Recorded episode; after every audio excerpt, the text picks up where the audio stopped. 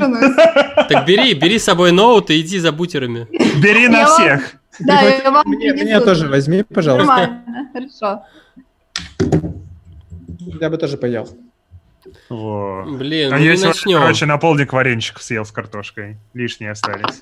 Ну, слушайте, я тогда тоже пошел за бутером. До свидания всем. Бля. А я пошла к Егору. Так, камон, вы че, блин? Я есть хочу. Короче, если кратко, мы будем сраться... Будем сраться про Мандалорца, потом слушать главы из книги про вагину и обсуждать путешествия. А, а Viva la vagina. Кай, а, а, еще и Катя будет вести эту рубрику. Ну, собственно, да. Не, мы на самом деле боролись, мы, нам пришлось кинуться за то, кто будет рассказывать про это, и Катя выиграла. Но хотели бы мы все, если... Что, потому что мы скидывались на вагинах. Вообще иногда говорят, что со стороны лучше видно. Мне уже нажимать на кнопочку или еще нет? Да, да, нормально, нажимай. Ань, тебе надо обзавестись микрофоном. А мне нажимать? Да. А ты не нажал? Ты чавкать будешь? Ты уверен, что ты хочешь чавкать на записи? Я хочу чавкать да. на записи. Это пробоина, нормально. Сука. Мы же все время еде тут говорили. Короче, это... Если не было так стыдно, это когда меня спросили, пробоина. О чем мы подкаст пишем. Пробоина. Пробоина. Пробоина. Пробоина, пробоина, пробоина. Пробоина, пробоина, пробоина. Пробоина. Пробоина. Дорогие друзья, это подкаст «Пробоина».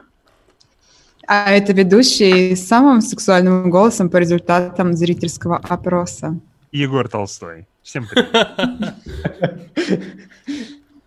Зато меня девочки, девочки больше любят, понял? Смотрите, у нас сегодня вообще необычный состав для пробоины.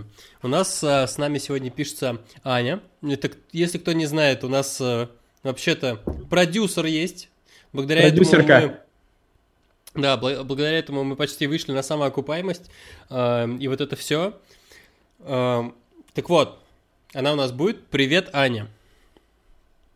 Привет, Стас. Я не могу нажать на кнопочку, мне пишет какую-то ошибку. А выключи Udacity и включи заново. Все потрачено. Ну, здесь такие слова запрещены. Аня, у тебя получилось? В смысле, про вагину нельзя говорить или про ведьмака? Да, я нажала на кнопочку. Да. Да, вот, все, можем возвращаться в основной таймлайн. Да, и, собственно, с нами сегодня гость, наш продюсер, поэтому мы, скорее всего, будем весь выпуск говорить о бабках, о том, как их зарабатывать, как делать черный пиар, хайпить и вот это и все. И как их тратить! Как тратить! Трать, Мне нравится, что вы оба говорите с полным набитым ртом. Это придает атмосферы. Да, привет, Аня. Будем говорить сегодня про бабки? Привет, Стас. Будем. Расскажи немного о себе, Аня. Блин, ну что вы так это? Я думала, что я полвыпуска промолчу, а потом вы забудете, что я тут есть, и мне можно будет спокойно идти домой. Да ладно, на самом деле мы не в душной подлодке, здесь можно о себе не рассказывать, здесь можно просто накидывать. Кому это неинтересно да. все равно. Давайте да. пойдем вообще к основной части выпуска. У нас вначале самое первое... Раз, а что у тебя во рту? Бургер. Ладно. Наше первое... Право наложить трек фейса на этот выпуск. У нас наша первая тема, с которой у меня нереально бомбит, это отсталая или плоская... Я испачкалась. Блин, блин, блин, можно я уже, можно я историю расскажу? Давай. Короче, короче, Кате нельзя носить, Кате нельзя носить ничего светлого. Мы скоро расскажем, как вы вместе путешествовали в Африку. Короче, каждый раз, когда Катя одевает что-то хоть немного светлое, буквально через минуту оно либо в шоколаде, либо в кофе, либо, я не знаю, в крови кого угодно. Короче, она убила абсолютно вообще максимум всего. Поэтому мне вот понравилось в шоколаде остаться. И обычно был так, блин, ребята, я в шоколадике. Да, у нас про Африку еще будет. Давайте, короче, первая тема, с которой у всех должно бомбануть, ненависть, лучи ненависти и так далее. С этого начнем. Про плоскую землю. Егор, расскажи нам вообще, как, как ты додумался позвать в, э, в такой уважаемый, э, как это, коллективный аккаунт мобильных разработчиков ну, чувака, который рассказывает про а, плоскую землю. А, ну вот, ладно, все, молчу. Егор. Сейчас Катя руку тянет. Да, я хотела сказать, так как у нас нелинейное повествование всегда в пробойне, я хотела напомнить, или я, или я, возможно, прослушала, пока чистила платье, что это рубрика «Отсталая повестка недели». Мы это говорили или нет? Тас уже сказал, и как бы вроде да. Ну ладно. Два бутерброда назад. Настолько отсталая, насколько я сейчас. Так вот. Давайте, ждем оправдания от Егора. Главное сказать что-нибудь.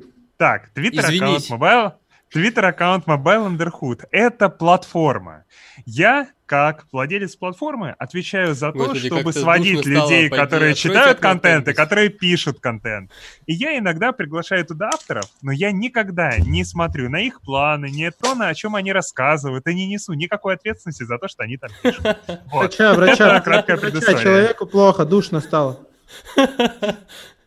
Ребята, вот, затаскивая а... Kotlin в свой проект, задумайтесь о том, что Егор, если что, не несет вообще никакой ответственности, вообще ни за что, что с вашим проектом потом произойдет. Подумайте. Возможно, Kotlin плоский, но это не точно. А, так вот, несколько недель назад, возможно, месяц, Twitter вел некто Алексей Пантелеев, и который, помимо технических тем, всю субботу посвятил обсуждению теории плоской Земли, в которой он, кажется, действительно верит. Я, честно, читал невнимательно, я просто тупо хайпил, репостил и орал с того, что плоская Земля вышла в тренд русскоязычного Твиттера, но Женя, как настоящий исследователь, погрузился в этот тред и изучил все факты. Женя, тебе слово. Да, я очень серьезно подготовился. Я взял сегодня с собой телефон и установил на этот телефон когда-то давно Twitter, поэтому я, я готов к выпуску. У меня открыт этот тред. Сейчас а, будет серьезная журналистика, я чувствую. Да, и музыка такая тут-тут-тут-тут-тут-тут-тут. Наш звукач подставит. Блин, это было отлично. В общем. А потом должен появиться Дружко где-то в середине с экспертным мнением. Да. Блин, я похож на Дружко. Запустив Twitter, я открыл этот тред, и мы готовы перейти к исследованию. На самом деле, я зачитаю просто несколько фактов, чтобы вы понимали уровень безумия. Э, кажется, погружаться, по, по, погружаться, погружаться глубже смысла нет.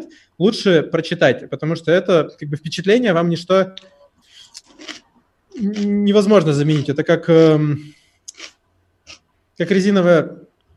Неважно, впрочем, ладно.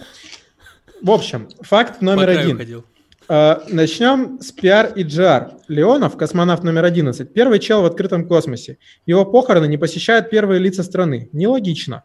Но если предположить, что топы одного клана игнорируют топов другого клана, логично. Государства всех, государства во всех странах игнорируют космос. Это факт, почему Земля плоская. Эм, ну, вообще, факт... на самом деле, звучит довольно сильно. Первый космонавт, первое лицо страны, это две единицы. И... Первый, одиннадцатый написано, космонавт номер одиннадцать. А, первый чел в открытом космосе, да. И одиннадцатый, Но... блин, совпадение, все единички. Слушай, может они... Уже четыре единички, братан. Может они хотели, но у них у всех в этот день дни рождения у бабушек, у первых лиц. Окей, факт номер три. Почему космонавты или астронавты все в районе сорок-пятьдесят лет? Они лучше хранят секрет их клана. МКС летает, но пустая, из-за радиации. По этой же причине ни одно живое существо не может покинуть наш мир из-за радиационных поясов. И тут же сразу э, скриншот приложен из какой-то переписки, непонятно откуда.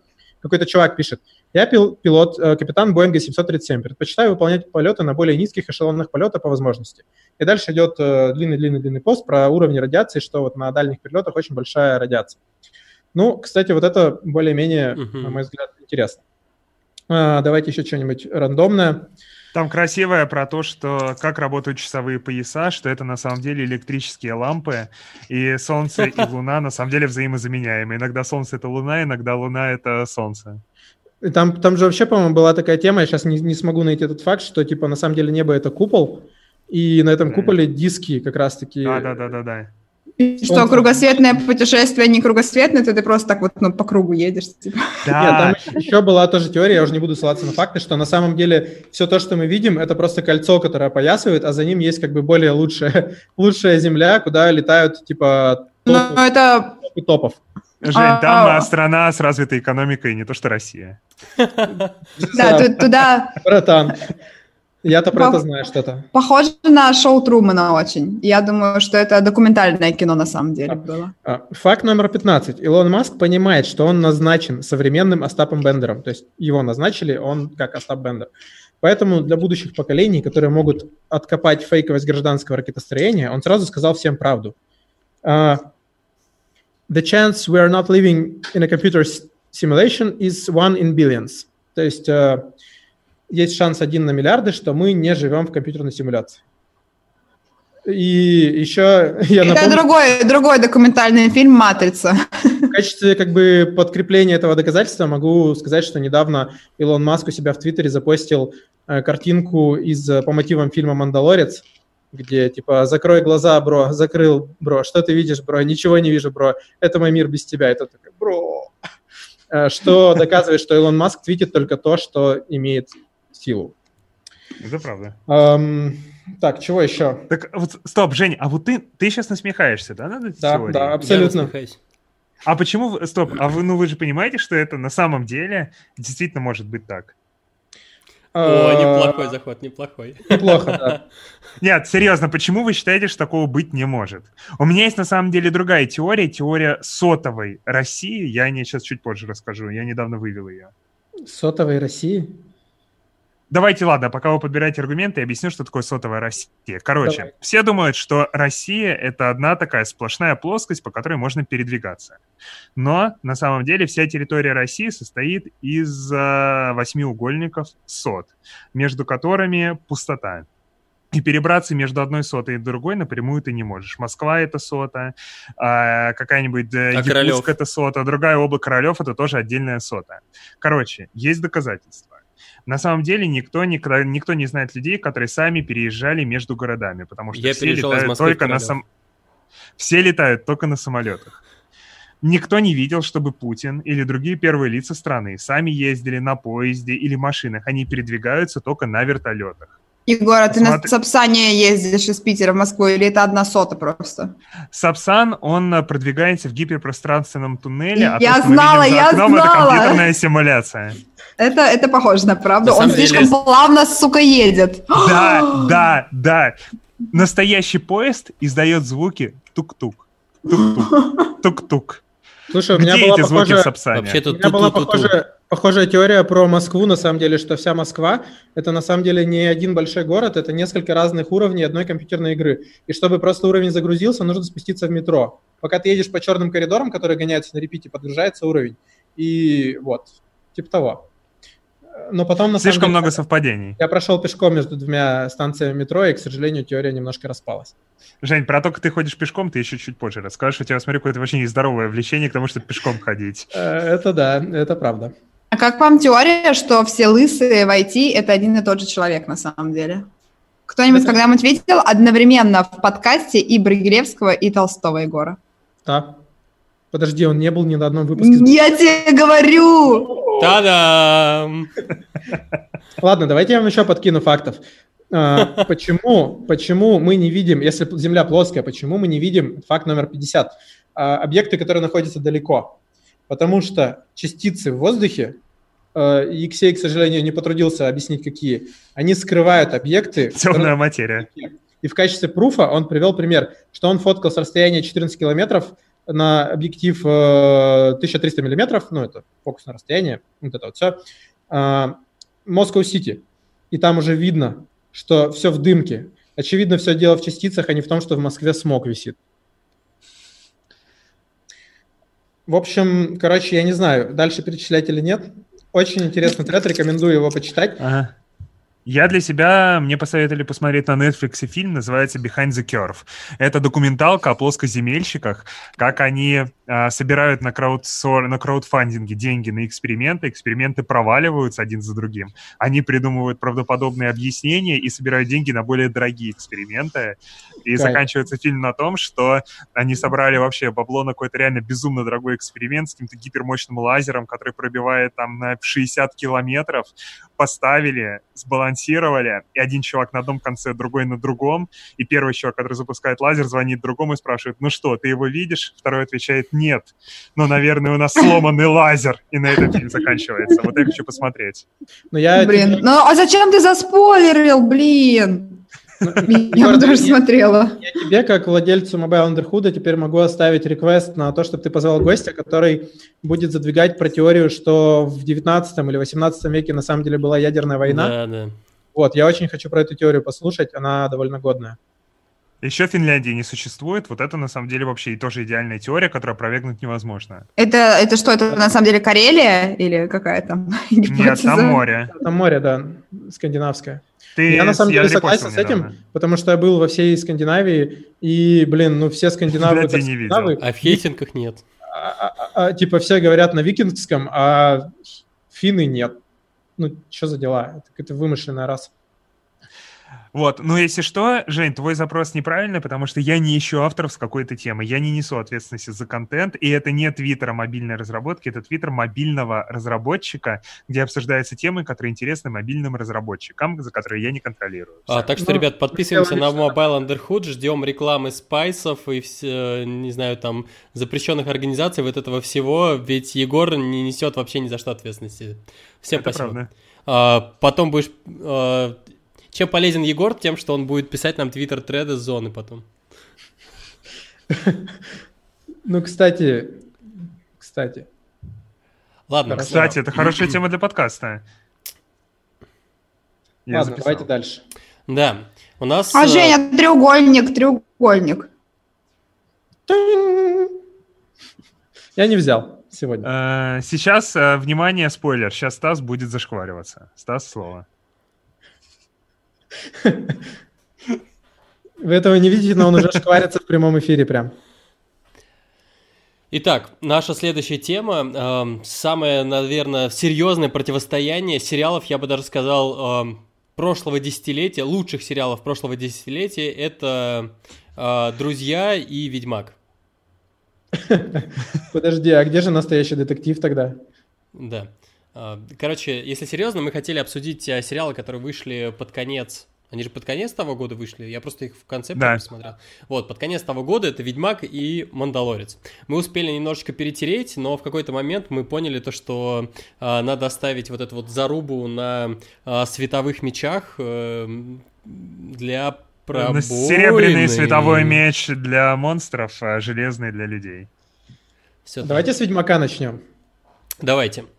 Просто его интересно обсудить, потому что, с не... ну, точнее, проще обсудить вначале, потому что он менее противоречивый, на мой взгляд, угу. по крайней мере, в наших с вами Не, кругах. Ну подожди, как? Там... Не, негры, там, негры там... в Средневековье, в чем дело?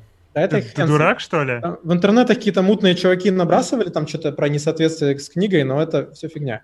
И там были черные. В общем, я скажу так, мне сериал понравился. Я читал книги когда-то несколько лет назад, поэтому я детали какие-то не очень хорошо помнил. Некоторые вещи меня удивили, что убили персонажей, которые убивать, в принципе, было не обязательно, но в целом он смотрится неплохо. Он не шедевр, он, типа, не знаю, довольно с хронометражом, мне кажется, они зря так поступили, потому что повествование рваное, но в целом он прикольный. И Кавилл на самом деле тащит роль. Можно вопрос, Жень? Чтобы да. я просто оценил степень вот твоей адекватности, насколько буду с тобой соглашаться или нет. Вопрос, нравятся ли тебе книги по «Ведьмаку» и какие нравятся, какие нет, если вдруг не нравятся? Мне в целом нравится. Я сейчас детально не помню. Первые две мне вообще очень хорошо зашли, потому что они идут как сборники восточноевропейских сказок практически, которые натянули на контекст такой более м- постмодерновый. Вот. Дальнейшие книги мне в целом понравились. Там какие-то больше, какие-то меньше. Я просто уже не помню в деталях. Мне сам сеттинг нравится. Мне нравится атмосфера средневекового фэнтези, на которую натянули проблемы... там, вот последних ста лет в Европе, например. И вот не только. Я, ну, наверное, концептуально я с тобой больше согласен, чем нет, но я считаю, вот, короче, первая книга действительно классная, все остальное беспросветная, унылая фигня со, с очень, каким-то довольно стрёмным языком, с путаницами в куче имен и событий, которые очень тягомотно читаются и похожи на русское фэнтези уровня попаданцев, но первые книги, правда, очень клевые. И сама вселенная клевая, и сеттинг очень клевый, поэтому я с тобой больше согласен, чем нет. Ну да, меня просто в книгах э, напрягало в следующих, что, по сути, там происходит очень мало... Ладно, очень много всего происходит, но если с, с точки зрения глобального сюжета, это типа большое, как это, роуд-муви, где Геральт идет типа за Цири. Угу. Uh, я вообще книги не читал, uh, и я одобряю сериальчик. Uh, из, наверное, темы «Ведьмака» я, собственно, в игру играл. В игры. Вот, и, ну, третий Ведьмак, конечно, прям вообще зачетный. Вот, здесь, наверное, довольно сложно было поначалу это все воспринимать, потому что, ну, все-таки образы героев, характеры героев немного как-то сложились, и у меня... В моем представлении все-таки Ведьмак — это чувак, который берет больше умений и так далее, а все-таки э, главный герой, ну, чутка, кажется, ну, Кавилл кажется немножко перекачанным для Ведьмака. Погодь, вот. Вспомни первую серию в Блавикене, как он э, месил. Хочешь сказать, там у него умения нет? Это же вообще абсолютно идеально поставлено. Нет, да-да-да, я про то, что не очень понятно, зачем... Ну, короче, просто он короче, немного то, не соответствовал... Бодибилдер. Да-да-да. Но он не, он не Кристиан Бейл, чтобы сбрасывать сто пятьдесят килограммов для роли.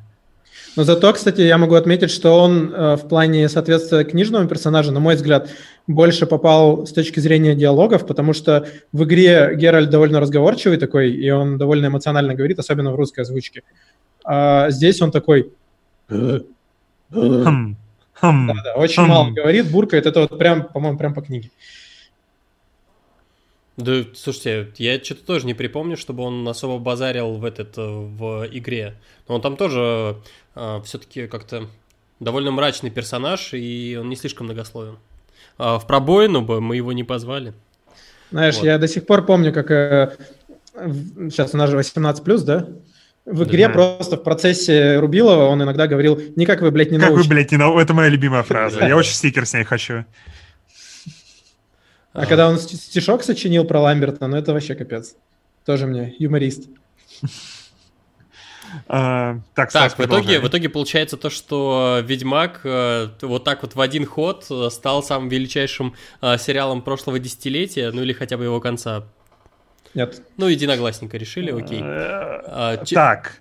Двигаемся к следующей теме. Подожди, подожди, да я про Ведьмака выскажусь.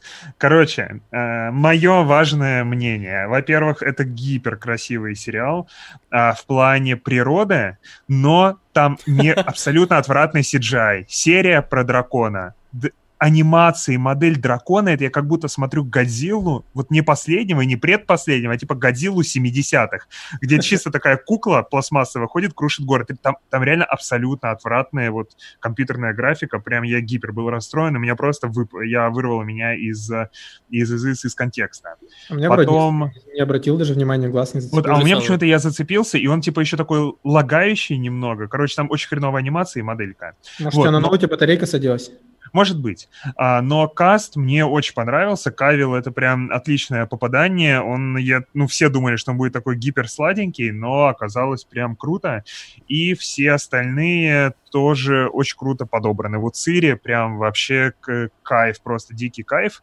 Единственное, у меня, наверное, Трис немного выбивалась из моего представления, но да. Мне казалось, ее просто было мало. Чуть более миловидная, чуть более открытый тип лица, на мой взгляд, какой-то дружелюбный. Ну, ну вот да, но, возможно, ее мне просто не хватило в динамике и в сюжете посмотреть, потому что ее реально было гипермало. Здесь, типа, вообще ее почти в сезоне не было.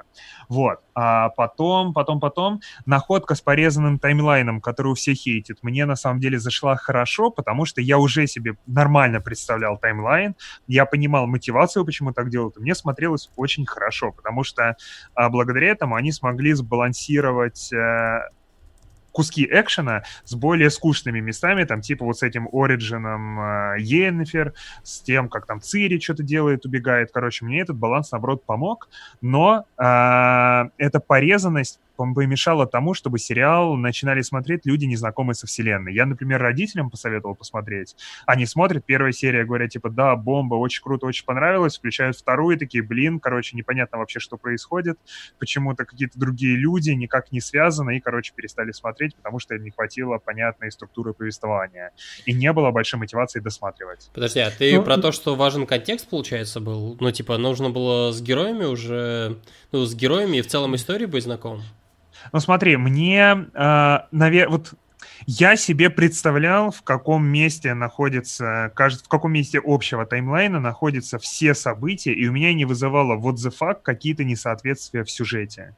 Угу. Я тут плюсану просто, короче, сейчас, подожди, я наоборот Плюс оно к тому, что когда ты знаешь контекст, оно понятно. И за, то, за счет того, что я читал книги, я смотрел, я понимал. Но вот мы смотрели, допустим, с моей женой Полиной, и ей было тяжеловато. Она книги не читала, и мне приходилось иногда пояснять, что, типа, вот в прошлой серии показывали, там, условно, Каланта это одно время, а в следующей mm-hmm. серии показывают, типа, задолго до этого. И, ну, самому это, в принципе, раздуплить можно, но, на мой взгляд, это просто такая ненужная абсолютно нагрузка. Ты вместо того, чтобы воспринимать сюжет и все остальное, ты сидишь и думаешь, блин, это типа было до, после или когда вообще? Жень, теперь твой рейтинг среди девушек-слушательниц подлодки резко упадет. Колечко-то колечко есть на пальце уже. Опоздали вы, опоздали. Да, да. А, вот, потом еще важный момент.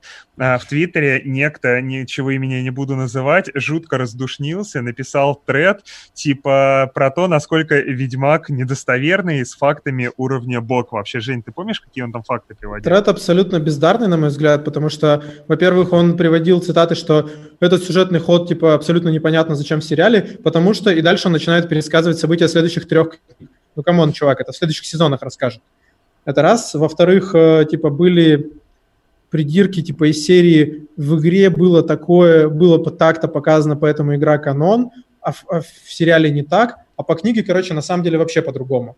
И, типа, апеллировать к игре, на мой взгляд, неправильно, потому что типа, Сапковский в игре никак не участвовал, а в фильме он как-то все-таки поучаствовал. Вот. Ну и там еще по мелочи были. Ну, короче, доколупывание абсолютно до мелочей, которые, на мой взгляд, абсолютно не важны для восприятия сериала. Поэтому я бы советовал не слушать умников в интернетах и нас тоже пойти да посмотреть просто. Ну, причем, если говорить вот по чесноку, то он, он, он реально близок к книгам на самом деле. Если ты сравнишь любые другие практические произведения, которые пишутся, адаптируются по книгам, в большинстве случаев, ну, общего мало. Здесь, ну, реально похоже и близко. Да. Я Поэтому, бы поставил короче... семерочку из десяти. Я, Это... наверное, семь с половиной даже вот так. Что? Стас, ну, я бы, я, ну, я бы примерно столько же поставил, ну, типа, семера норм. Так, Катя, а почему девушки от, да, отмалчиваются? Катя, слишком Аня. Брутально? Я потратила весь этот год, все свое свободное время на просмотр пятисот серий Наруто. Со мной все хорошо. И сейчас заставка из джи ти эй такая, пфф, потрачена. Спой что-нибудь, скажи что-нибудь по-нарутовски. Итадакимас! Это значит приятного аппетита. Аригато! А, а, а сам Наруто говорит не аригато, он говорит thank you. Это очень смешно. Да, я смотрю, естественно, с субтитрами русскими. Но осталось немного, мне кажется, скоро я освою. Потому что okay. я начала смотреть Боруто, это про сына Наруто, вы понимаете? Есть еще аниме про сына Наруто, Боруто, и там есть и Наруто, а сын его Боруто. Да, у Боруто, Боруто есть фамилия? Садогурский, например. А, Боруто, Боруто Нарутович, да. Боруто Наруто. Аня? Ну, смотрите, я не знаю, мне кажется, что самый клевый факт по поводу этого сериала это то, что Генри Кавилл, он сам, типа, просто гигантский фанат и игр, и серий, и вообще всего. Вот, и я так поняла, что он на этот кастинг э, вообще сам напросился и готовиться к этому сериалу начал задолго до. Вот, поэтому, наверное... Но вес он... почему-то решил не сбрасывать. Ну, выглядит он неплохо, вот, а типа сам сериал... Мне тоже понравился. Ну вот, да. Наверное, я бы поставила девять из десяти, потому что «Мандалорца» я не смотрела, и дальше мне будет просто не о чем спорить. Я не совсем поняла фишку с таймлайном, вот, и раздупляла, как вы сказали, я довольно долго, и так и не поняла, зачем... Но когда Генри Кавилл раздевался, эти проблемы отходили на второй план. Ну да, этого вопроса больше не возникало. Вот, ну... Блин, единственное, кстати, вспомнил, меня немножко расстроил эпизод про Джина, потому что они упустили очень такую забавную шутейку, которая была в книге изначально. Я Какое? Просто не знаю, стоит спойлерить или нет. Там же было, типа, первое желание. Почему Джин вообще взбесился и начал, э, типа, беспредел чинить в какой-то момент?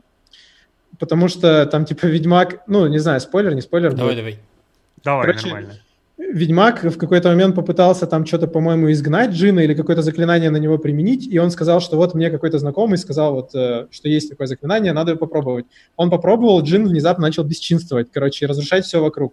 И потом типа, Ведьмак спустя какое-то время узнал, что на самом деле это заклинание, это не что иное, просто как фраза, типа, пойди и трахни себя в задницу, типа, на эльфийском каком-то, что ли, и Джин, как первое желание, полетел это делать. И он был очень огорчен этому факту. Окей, давайте к следующему сериалу «Мандалорцу», а.к.а. «Бабушкин наемник». Егор, ты, ну, я знаю, очень сильно фанатеешь Короче. от этого сериала, ведь это по «Звездным войнам». Сейчас, а... сейчас попробую монолог толкнуть. Короче. Короче, во-первых, «Мандалорец» — это, наверное, единственное хорошее, что происходило со вселенной «Звездных войн» за последнее время. Говорят, еще очень неплохая Force Unleashed игра вышла, но я выбирал между ней и Death Stranding, выбрал Death Stranding, поэтому до Force Unleashed я там доберусь через несколько месяцев еще. Поэтому ее, короче, убираем за скобки, и вот без нее, вот реально, «Мандалорец» — лучшее, что происходило. Короче, во-первых, это такой омаж к тем, кто фанатеет по Светлячку, скучает по нему и очень-очень-очень ждет, когда же он может вернуться на экраны, потому что это, блин, мать его, космический вестерн. Это вот тот самый жанр, в котором есть всего там два-три представителя, который, ну, который вообще, короче, за сердечко трогает даже тех, у кого сердечка нет. Меня Во-втор... нет. Это правда. Во-вторых, сам он... «Мандалорец» очень легко и просто смотрится, в основном из-за того, что он не касается никаких глобальных событий саги, или, может быть, касается, но в последних трех сериях, которые я не досмотрел. Поэтому за счет этого авторы, по сути, получили такую небольшую песочницу с малым масштабом, с ламповостью, где они могли творить что угодно, экспериментировать как угодно, делать любые истории, которые им вообще захочется. И в итоге любая серия «Мандалорца» — это просто какое-то маленькое, конечное, очень ламповое, как я уже говорил, приключение с очень понятной моралью и исходом. Вот именно... очень похожи вот как раз-таки на какой-нибудь вот тот самый вестерн. Вот реально, вестерн — это обычно не очень сложная, не очень сложная история. Серая мораль, да, но история довольно простая. Вот, короче, «Мандалорец», маленькие серии, законченная история, гиперламповый, немного наивный, из-за этого бесконечно милый. А, и по, ко всему вот этому накладывается классный визуал, а, прикольные эксперименты с музыкой, где там играет то какой-то симфонический оркестр, то, насколько я там читал от композитора «Черной пантеры», биты какие-то бьют. Очень прикольный, милый арт, который после каждой серии такой рекап тебе показывает всего, что было. Короче, очень советую посмотреть. Он оставляет такое очень теплое, уютное, приятное впечатление на душе, и в некоторые моменты прям так тебя реально... будоражит, наверное. Блин, я сейчас немножко начал завидовать Егору. Такое ощущение, то, что ты довольно много всего прочитал по «Мандалорцу», и, возможно, читать про него намного интереснее, чем его смотреть. Потому не читал. Что... Что? Слушай, я ничего не читал, но мне понравилось. А, давайте тогда у нас будет как этот, как бутерброд с говном, хорошее, плохое, хорошее. А, по... Давай. Почему мне он не понравился? Не знаю. А, во-первых... Из такого самого простого это вот история про как-то сам сюжет, то, что он, его по сути нету, действительно в этом плане он немножко похож на Светлячка. Каждая часть, она просто инкапсулирована, независима и так далее. Мне это, наверное, не очень нравится, потому что я не очень понимаю мотивацию. Нафига он э, шарится по разным планетам, не очень понятно. Он даже не везде с этого деньги получает. Короче, с этим как-то сложно, причем у него еще Йода, ну, мини-Йода за пазухой. Зачем он его тоже везде таскает? Ну, то есть, короче, не всегда понятно. Это первое. Второе, то, что э, у меня как-то сложно сложилось с э, позиционированием героя и с тем, как э, к нему относиться. Потому что, с одной стороны, он наемник, он и вроде как он крутой наемник. То есть он приходит там, такой говорит, э, вот к этому, к имперцу пришел, там у него четыре... штормтрупера, и такой говорит, нас тут типа больше и так далее, соотношение четыре к одному. Он такой говорит, меня устраивает. Ну, то есть, и он э, всячески показывает то, что он мега-профессионал и так далее. Э, я не помню, чуть ли не в этой же серии он прилетает на планету, и, короче, его там оттаскивает какая-то вот местная инопланетная корова. И я такой, я не понимаю, он мега-профессионал, он действительно уме- может в одного что-то взять, затащить и так далее, или он будет просто... Ну, знаете, такие вот бывают герои, которые неудачники, точнее, наоборот, они смешные, им постоянно везет, они попадают в нелепые какие-то ситуации и так далее. И я не понимаю, и мне к нему относиться как к чуваку, такому простачку, которому заходит, или он профессионал. И он между вот этим вот постоянно скачет. Из-за этого мне, ну, тяжело было как-то его вот так вот брать и позиционировать. Ну, наверное, вот это вот, да, пожалуй, два, два основных, две основных вещи, которые мне не очень зашли. Отдельно есть еще момент, да, я вспомнил по поводу, ну, актеров и актерской игры. Я понимаю то, что условно... Э... Педро Паскаль просто лучшая мимика. Да, да, и это правда.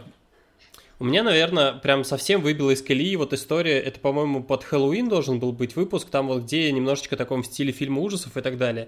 И это реально, я, я не очень понимаю ощущение, то, что вот эти вот актеры, вот все промежуточные вот эти плохиши, они играют это вот как там, в театре. На корабле в тюрьме. Да-да-да. Ой, это очень непоказательная серия, про нее скажу. Тоже. Вот, и там актеры играют такое ощущение, вы знаете, как в театре, э, специально, специально как-то э, переигрывая и так далее, и это очень плохо. С одной стороны, я понимаю то, что э, сериалы, это, ну, они менее бюджетные, то есть у фильмов там бюджет намного больше, они могут себе нанять и актеров лучше, и графоний затащить какой надо и так далее, э, в этом плане как бы вопросов никаких нету, но здесь как-то мне показалось прям совсем сильно было пробито. Вот. Ну, вот, ну наверное, подожди, вот основные... у «Мандалорца» же бюджет абсолютно конский был на серию. Там не где-то знаю. Больше сто миллионов долларов на весь сериал, насколько я помню, и там всего сколько, восемь двадцатиминутных серий. Это сто шестьдесят минут, не двадцать, а, типа... полчаса или по сорок даже. Нет, тридцать, они по двадцать, тридцать, по тридцать, да. Минут, по тридцать, окей. Ну, короче, это сравнимо с кино. Ну да. Тем более, дополнительный как бы минус им за это. Ну вот у меня, наверное, основные вот претензии такие. И на самом деле вот из-за этих моментиков э, у меня было неприятное ощущение. Вот магия кино, она терялась, я, ну, выпадал. Мне вот это не понравилось. Угу. Ну, я тогда бутерброд сверху сейчас еще одной булочкой. Прибрал. Один вопрос. А когда мы начинаем спорить? Когда я могу со Стасом поспорить и похоливарить? Когда все выскажемся? Да, по очереди. У нас же... Я хочу сказать, что он не прав. Хорошо. Да. Ну, короче, мне очень-очень сильно зашло. Я вообще в восторге. В полном остался, кроме шестой серии, про которую говорил Стас. Шестая серия, я считаю, что это недоразумение какое-то. Ее надо просто выкинуть и все. Потому что реально ее как будто режиссировал десятилетний ребенок, который был под впечатлением от э, старых фильмов про злых злодеев и добрых добряков. Вот. Очень плохо. Все остальное восхитительно, потому что, короче, вот у меня такое впечатление, что м- последние, вот сериалы последних лет, там, типа... Сейчас глупо будет сказать, но «Игра престолов», например, они задали тренд на то, что типа нужно зрителя каждый раз все больше и больше шокировать.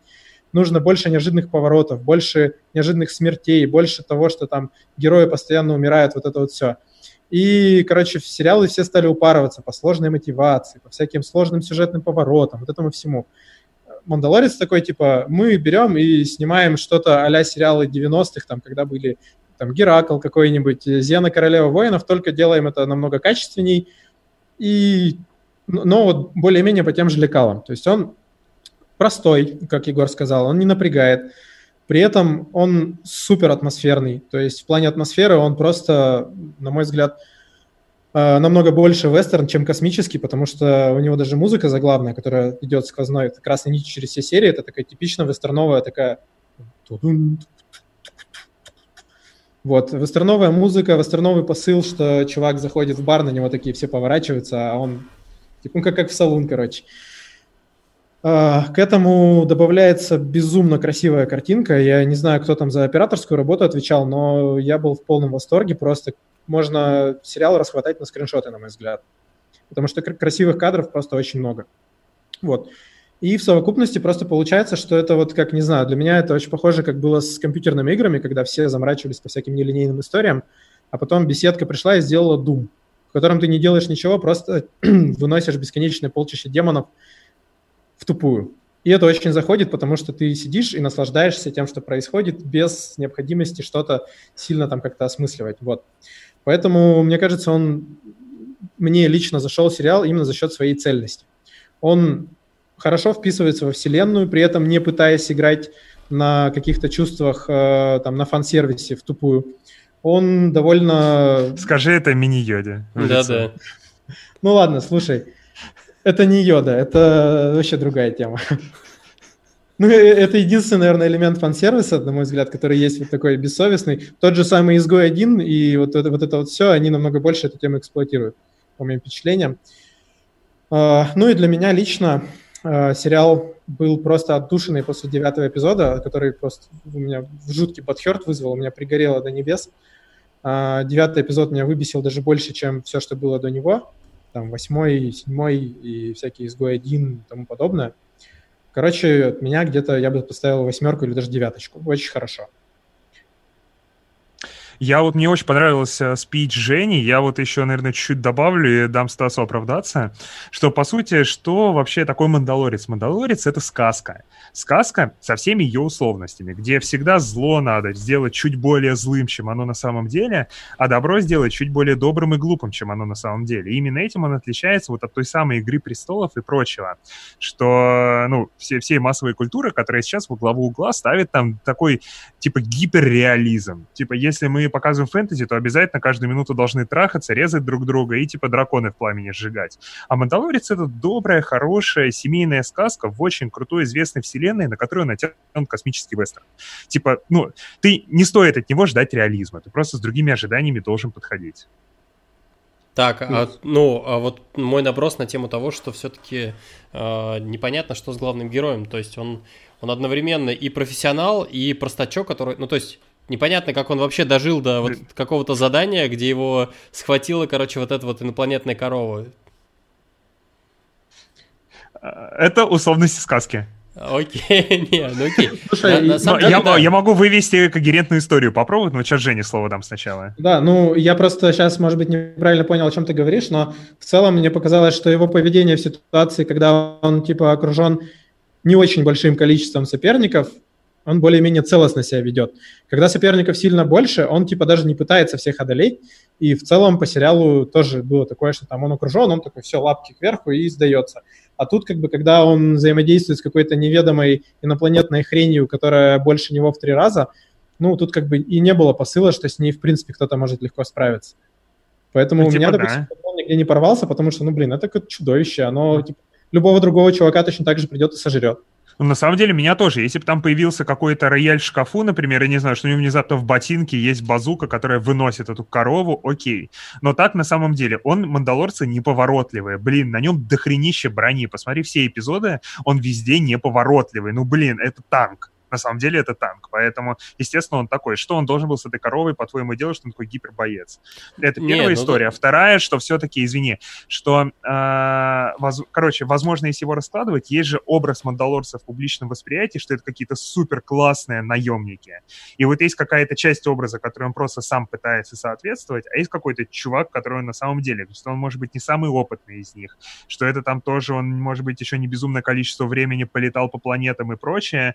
Вот. Вот. И опять же, если вспоминать вот тот эпизод, один из первых, где он крадет мини-йоду и лежит в тележке, его все обступили, просто обычные наемники обстреливают, а вот там то вот как раз проявляется то, о чем говорит Женя, что он в массовых драках тоже на самом деле шаблоны не рвет. Он там пытается выжить как может. Упал в телегу и как-то еле-еле отстреливается, пытается хоть как-то что-то сделать.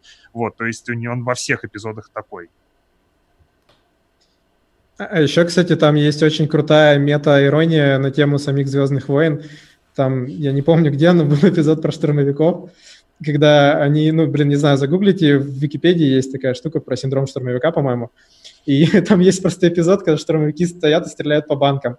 Банки типа в двух метрах от них, и они в них не попадают. Это вообще прикол. И еще плюс, ну, кстати, к Егору, там после каждой серии есть типа скетчики такие по мотивам кадров из... из серии. Блин, вот они прекрасны. Они вообще прекрасны, и они... Вот ты смотришь сериал, с- саму серию, они очень красиво с- сняты, вот эти серии многие. А, очень красочно, вот там прям, не знаю, и, чужая планета, солнце, закат, вот все красное такое, а-ля вестерн. И ты думаешь, красивее уже некуда, а потом тебе показывают картинку, ты смотришь, блин, думаешь, да чего же круто. Просто поделиться восторгом. Вот у, а у меня было... Да. А у меня было прям такое то, что я смотрю в конце кадра и такой, блин, а что за трэш я сейчас посмотрел, а картиночки вообще ничего. И там, и там даже иногда на э, изображении сюжет интереснее нарисован, но в плане того, что там и, я не знаю, там инопланетные какие-нибудь коровы и так далее, они э, в самом фильме из- из-за реализма они выглядят более стрёмно, чем по факту вот на изображении. Я фиг знает. Короче, девять из десяти, но, короче, именно девятка, потому что я фанат Светлячка и давно мечтал чего-нибудь похожего получить, и получил. Итадакимас! пять из десяти. Давайте двинемся дальше, мы на самом деле довольно долго зависли. Потому а... что надо делать подкаст про игры и сериалы. Все да. так, все так. Я прошел недавно Death Stranding, хочу обсуждать это три часа. Блин, давай обсудим, кстати. Короче, я готов. Другой раз. Да, оставьте, оставьте эти темки на следующий раз, иначе мы, да, иначе мы а полтора часа как, будем Катя сегодня игры, вообще не заговорит. Игры. Да, поэтому я предлагаю дать слово Кате. У нас есть игры рубрика. Следующая рубрика, быстрее. Дзынь, дзынь. О, следующая рубрика «Игры для мальчиков». А нет, Стас, объяви, пожалуйста. А, да. А, Катя и полотенце. Я не знаю, что это за, за рубрика, я решил немножечко переставить темы. Это очень удивительно. Давай рассказывай про Катю и полотенце. Это не рубрика «Катя и полотенце», дорогие друзья, это рубрика «Тест-драйв», рубрик, Люблика. Блин, э, рубрика... я хочу рубрику «Катя и полотенце» постоянно. Это рубрика, где все ведущие тестируют что-то новое. И что это может быть? Это может быть даже полотенце, возможно, какая-то практика или что-то еще. Стас нам потом расскажет, как он вы молчал. Вы не поверите. Да. Если использовать полотенце, вы не будете мокрыми. Но я просто думала, что такого нового я попробовала и необычного. И, о боже мой, это и правда полотенце. Но, ребята, жалко, у нас нет видео эфира, потому что вы бы видели. Это полотенце размером с кулак. А когда вы разворачиваешь, оно как обычное ванное. Представляете, что за магия? Все эти ваши нанотехнологии – фигня. Главное – это полотенце. В общем, суть в том, что мы ездили в Африку, и я решила, как типа, прогрессивный человек, посмотреть, какие есть такие современные штучки, приблуды для тех, кто любит путешествовать. Типа очень плоских чехлов для паспорта, непонятно. Очень плоских великолепно. Очень плоских земель, да. И тогда путешествие намного проще, ведь тебе не нужно облетать весь шар, можно просто идти прямо, и ты придешь куда надо. Но тогда тоже можно, и так, и так можно. Вот. И, короче, я... Или нож, который тебя отберут обязательно на контроле в аэропорту. Вот, чтобы не попасться в такую ловушку, я решила вложить Заверните свои его средства... в полотенце. Да, я, я решила вложить свои средства в полотенце. И я потом, можно приложить ссылочку к выпуску, я тест-драйвила великолепно. Егор подтвердит, он завидовал всю поездку. Он тоже вытирался? Так, а ну, будем а, честными, я, завидовал, я завидовал еще и потому, что у меня вообще не было полотенца. Возможно, возможно. Да, возможно. Оно шикарное, правда. В общем, суть в том, это поло... ну, штучка, это просто полотенце очень компактное, оно из тонкой-тонкой ткани, из какой-то нанофибры. Знаете, есть микрофибра, а это нанофибра. Вот. Оно невероятно тонкое и хорошо впитывает. То есть вы им вытираетесь, оно сразу становится тяжелым и мокрым, но типа вы остаетесь сухим, а полотенце мокрое, все как надо. И при этом, я не шучу, типа оно идет вместе с резиновым чехольчиком с дырочками. И вы его складываете, правда, проблема в том, что нужна нереальная сноровка, чтобы сложить так, как складывает его руководитель. Ой, руководитель, нормально, я заработалась. Я была на тренинге «Эффективный руководитель», и теперь складывает полотенце руководитель, но их складывает производитель. Складывать полотенце. Вот. И, короче... После небольшого количества тренировок вы складываете это полотенце, и оно занимает у вас совсем немного места. Вы цепляете его на рюкзак, кладете в рюкзак, в чехольчике оно не мочит остальные вещи, и вы великолепны. Если поедете путешествовать, стоит оно что-то две с половиной тысячи или что-то такое, рублей. Не пожалейте ваших денег, ведь это малюсенький процент от ваших перегретых зарплат, и купите себе это полотенце, и вы сэкономите место в чемодане. Но не кладите его в чемодан, потому что чемодан могут потерять. Вот, кладите его сразу же в рюкзак. Или он может намокнуть, и э, чемодан разорвет. Да. Ну, короче, это здраво. Оно было в потерянном чемодане? Не, оно... Оно было одно в потерянном и нашлось. То есть было мое, я купила два. Себе и своему молодому человеку. И он проебал все мои подарки. Только что отвалилось все, все мужское. Все мужчины, которые слушали наши подкасты. Мы вместе с Женей, мы, короче, обронили вообще весь. Дружище, осталось то самое преданное ядро, которое здесь ради наших с собой мозгов. Которое здесь с первых выпусков про Вайпер. Опрос срочно перезапустить, цифры могут поменяться теперь. С чего начали, к тому и пришли. Вот, в общем, попробуйте полотенце, если вы есть. Можно, я с ним сейчас хожу в качалочку. Да, да. Такие дела. Вот такой тест-драйв. Катя и полотенце. Сколько а, из десяти? Это было, да, великолепно. А, семь капель из десяти. А почему семь, я не знаю. Наверное, мне очень сложно складывать его каждый раз. Типа, оно такой великолепный эффект производит, когда оно лежит в этом чехольчике красиво, знаете. Это типа ожидание и реальность. Оно вот так запихано туда, чехольчик так распидорасило немножко. Вот, и еще немного все... в шоколаде. У меня, э, есть, да. у меня есть такой дождевик из Декатлона специально для походов всяких.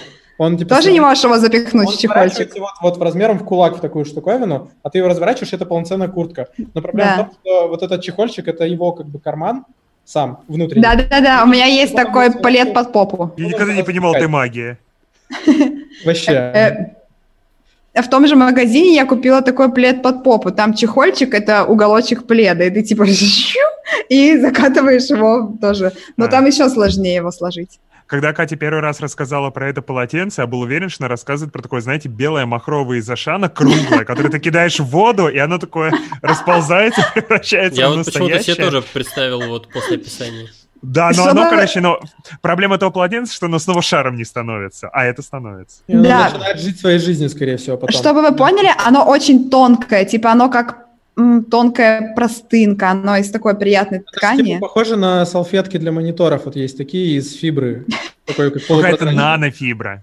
Да, оно очень нежное и разных оттенков, у меня красненькое. Короче, если нам предложат рекламу вот этих полотенец, мы как возьмем? Я Слово думаю, нашему да, продюсеру. Да. Продюсер, будем, будем брать, рекламировать такое? Слушайте, может быть, все-таки порекламируем те, которые в воде растворяются? Нормально. А, потому что наши выпуски сплошная вода, и все полотенца в них растворятся. Вообще, я готов порекламировать это полотенце, если мне его кто-нибудь подарит от производителя. Тогда делать выпуск с видео, и нужно, чтобы Катя, ну, то есть, чтобы... Распаковка полотенца. Катя, да, да. Я готов вытираться в эфире. Кстати, Катя, попробуйся в жанре анбоксингов с эй эс эр эм смешанных. Нормально. Ты анбоксишь, но ничего не говоришь, а просто такой... Слушайте, а вот мы в начале выпуска чавкали, это, это оно? Да, ради этого будут слушать. Как эй эс эм эр, только наоборот. Окей. Ты показываешь, я не вижу. Я тоже не понимаю. Катя что-то показывает. Жука. Это время вагины. Нет, но когда мы дойдем до книжки... Время вагины. Нет, сначала тест-драйв еще от Стаса, а потом будем книжки обсуждать. И не и... вагины, а вульвы. И Стас назвал это жуком. Наша сегодняшняя книга Стасу поможет разобраться. Давайте, давайте. Короче, давайте коротенький тест-драйв, потому что, блин, уже уже мне не терпится про книжку поговорить. Короче, по поводу тест-драйва, идея вот... следующего тест-драйва вообще пришла из книги, которую мы не можем называть, да? Потому что... Ну, короче, да. потому что у нас про это будет книжный клуб и все в таком духе. Короче, неважно. Типа через год. Да. Суть вообще тест-драйва. двадцать минут ничего не делания. То есть вы берете, садитесь, вы откладываете... Это там не тест-драйв, теле... это вся моя жизнь. Да-да-да. Вы откладываете телефон, Мандалорца, абсолютно все, садитесь и ничего не делаете. Вот, просто двадцать минут. А, типа, в чем идея и чему этому вообще может помочь, зачем это имеет смысл делать? Короче, некоторые люди достаточно, короче, сильно крутятся, у них очень много дел, у них а, абсолютно забит календарь и все в таком духе. На самом деле, вот эти вот двадцать минут позволяют а, немножко как это притормозить, прийти в себя. Это первое, как мне кажется.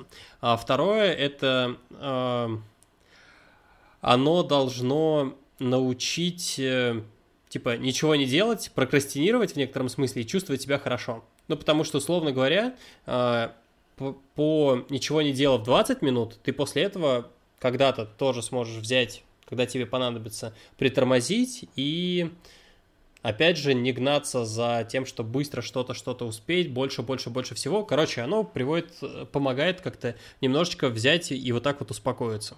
В целом, абсолютно делать ничего не надо, то есть ты сидишь и вот там вот как в описании вот этой вот практики описывалось, ты сидишь, мысли приходят, ты их как бы наблюдаешь, они уходят. Немножко похоже на медитацию.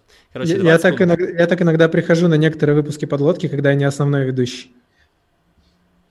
Так, вот так вот раскрылся. Я, блин, Женя, это, это же не профессионально. Простите. Блин, а так можно было? Просто говоришь «простите» и все. Ну ладно. Что скажу? Я, короче, потестировал вот эту вот историю. И я не знаю, сложно сказать... Наверное, это работает. Но мне, мне в целом понравилось. двадцать минут ничего не делать, это кайф, ребят. Попробуйте, попробуйте, не знаю, полтора часа. Вот. Из каких-то сложных моментов, которые были, во-первых, там, помните, вот мы рассказывали про тему с глазами, и вот это все. Во-первых, нету приятного женского голоса, который говорит о том, что все нормально, ты делаешь все правильно, ты молодец. Вот, это, это бесит. Вот. Второе, это э, при помощи вот этих вот двадцати минут можно довольно неплохо отчекать э, дни, в которые ты не выспался. Потому что вот представьте, э, вот вы не выспались, и вы просто сидите и ничего не делаете. Вот глаза просто, я не знаю, постоянно закрываются, и так можно, да, тоже обратить внимание на то, что, может быть, чувак, стоит не двадцать минут э, ничего не делать, а эти двадцать минут пойти поспать, как вариант. А без этого обычно... никак не разобраться. Хочешь спать? Вот я хотела сказать, что обычно, когда я хочу спать, это довольно очевидно. Не совсем. Ну, я не знаю, у меня, у меня такое... У меня такое то, что... Возможно, ты просто хорошо спишь.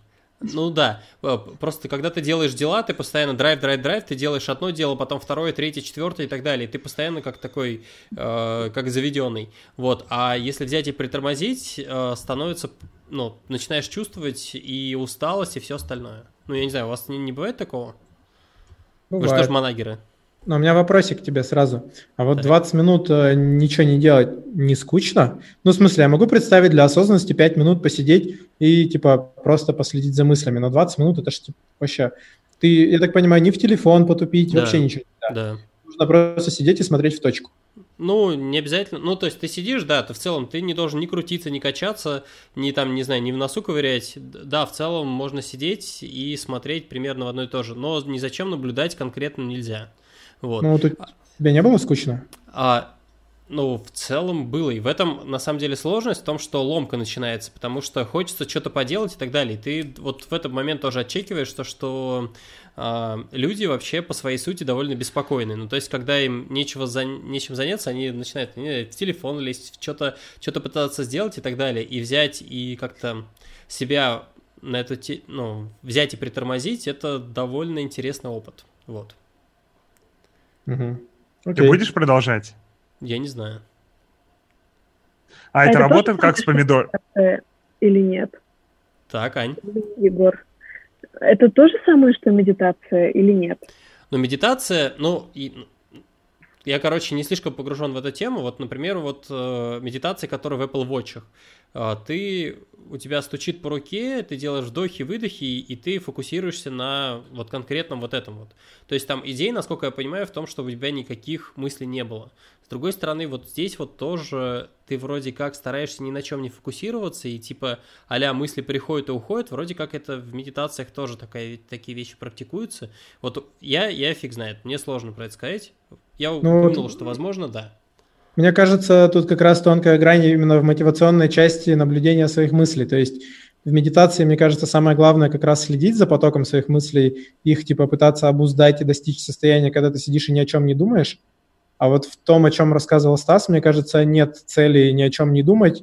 Есть цель э, свои мысли увести куда-то подальше от дел и просто сидеть и ничего не делать. Думать-то ну, при этом можно о чем-нибудь? Да, можно. Можно думать. Ну, то есть ты... Ты вот этого стараешься не форсить. То есть, если мысль пришла, ты не такой фу-фу-фу, короче, отмахиваешься. Вот, на самом деле, блин, здесь, с одной стороны, не хочется спойлить, потому что это из книжки, про которую мы не можем говорить, а второе, все-таки хочется немножко вгрызться в контекст. А, собственно, эта книжка посвящена эффективности. Слушай, мне кажется, можно спойлернуть уже, не? Давайте, ладно. Это, короче, книжка «Путь джедая», и, в общем, это одна из практик, ну, там есть уровни, и это одна из практик из, там, то ли с четвертого, то ли с пятого уровня. И там довольно прикольно Дорофеев как раз описывает то, что вначале, типа, твоя задача в том, чтобы научиться быть эффективным, перемалывать задачи, быть такой машиной по производству задачи, быть классным и крутым.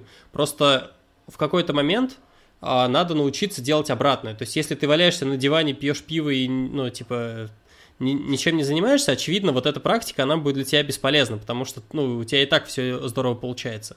А когда ты достаточно сильно прокачиваешь свою, как это, э, систему личной эффективности, наоборот, надо уже э, научиться грести в обратную сторону, научиться притормаживать, научиться ничего не делать, научиться, в конце концов, отдыхать и получать удовольствие э, не только от э, каких-то достижений. Вот. Прикольно. А, на этой прикольной ноте а, мы двигаемся дальше. А, давайте, ребят, постучим немного, потому что следующая тема, которую мы очень долго ждали, это... Книжка про жуков. Книжка про жуков. Блин, если серьезно, я вначале... Первое, что я распарсил, это взрывающееся полотенце. Второе, это... Окей, окей. А, книжка... о которой нам расскажет Екатерина. Мы все хотели рассказать о ней, и в неравной борьбе Катя выиграла как-то первенство и будет про это все рассказывать. Кать, как книга называется? О чем ты нам сегодня расскажешь? Сегодня я расскажу о книге, которую мы читали коллективно в поездке в Африку. Дороги были длинные, надо было себя как-то подбадривать, так сказать, мотивировать, развлекать. Книга называется «Viva la vagina». Хватит замалчивать скрытые возможности органа, который не принято называть жуком. Нет, жуком там нет. Что тут? Я очень долго думала о том, как бы преподнести эту книжку интересно для слушателей. Думала, Стас засел за тебя. Думала зачитать, может быть, цитаты, да, какие-то отзывы.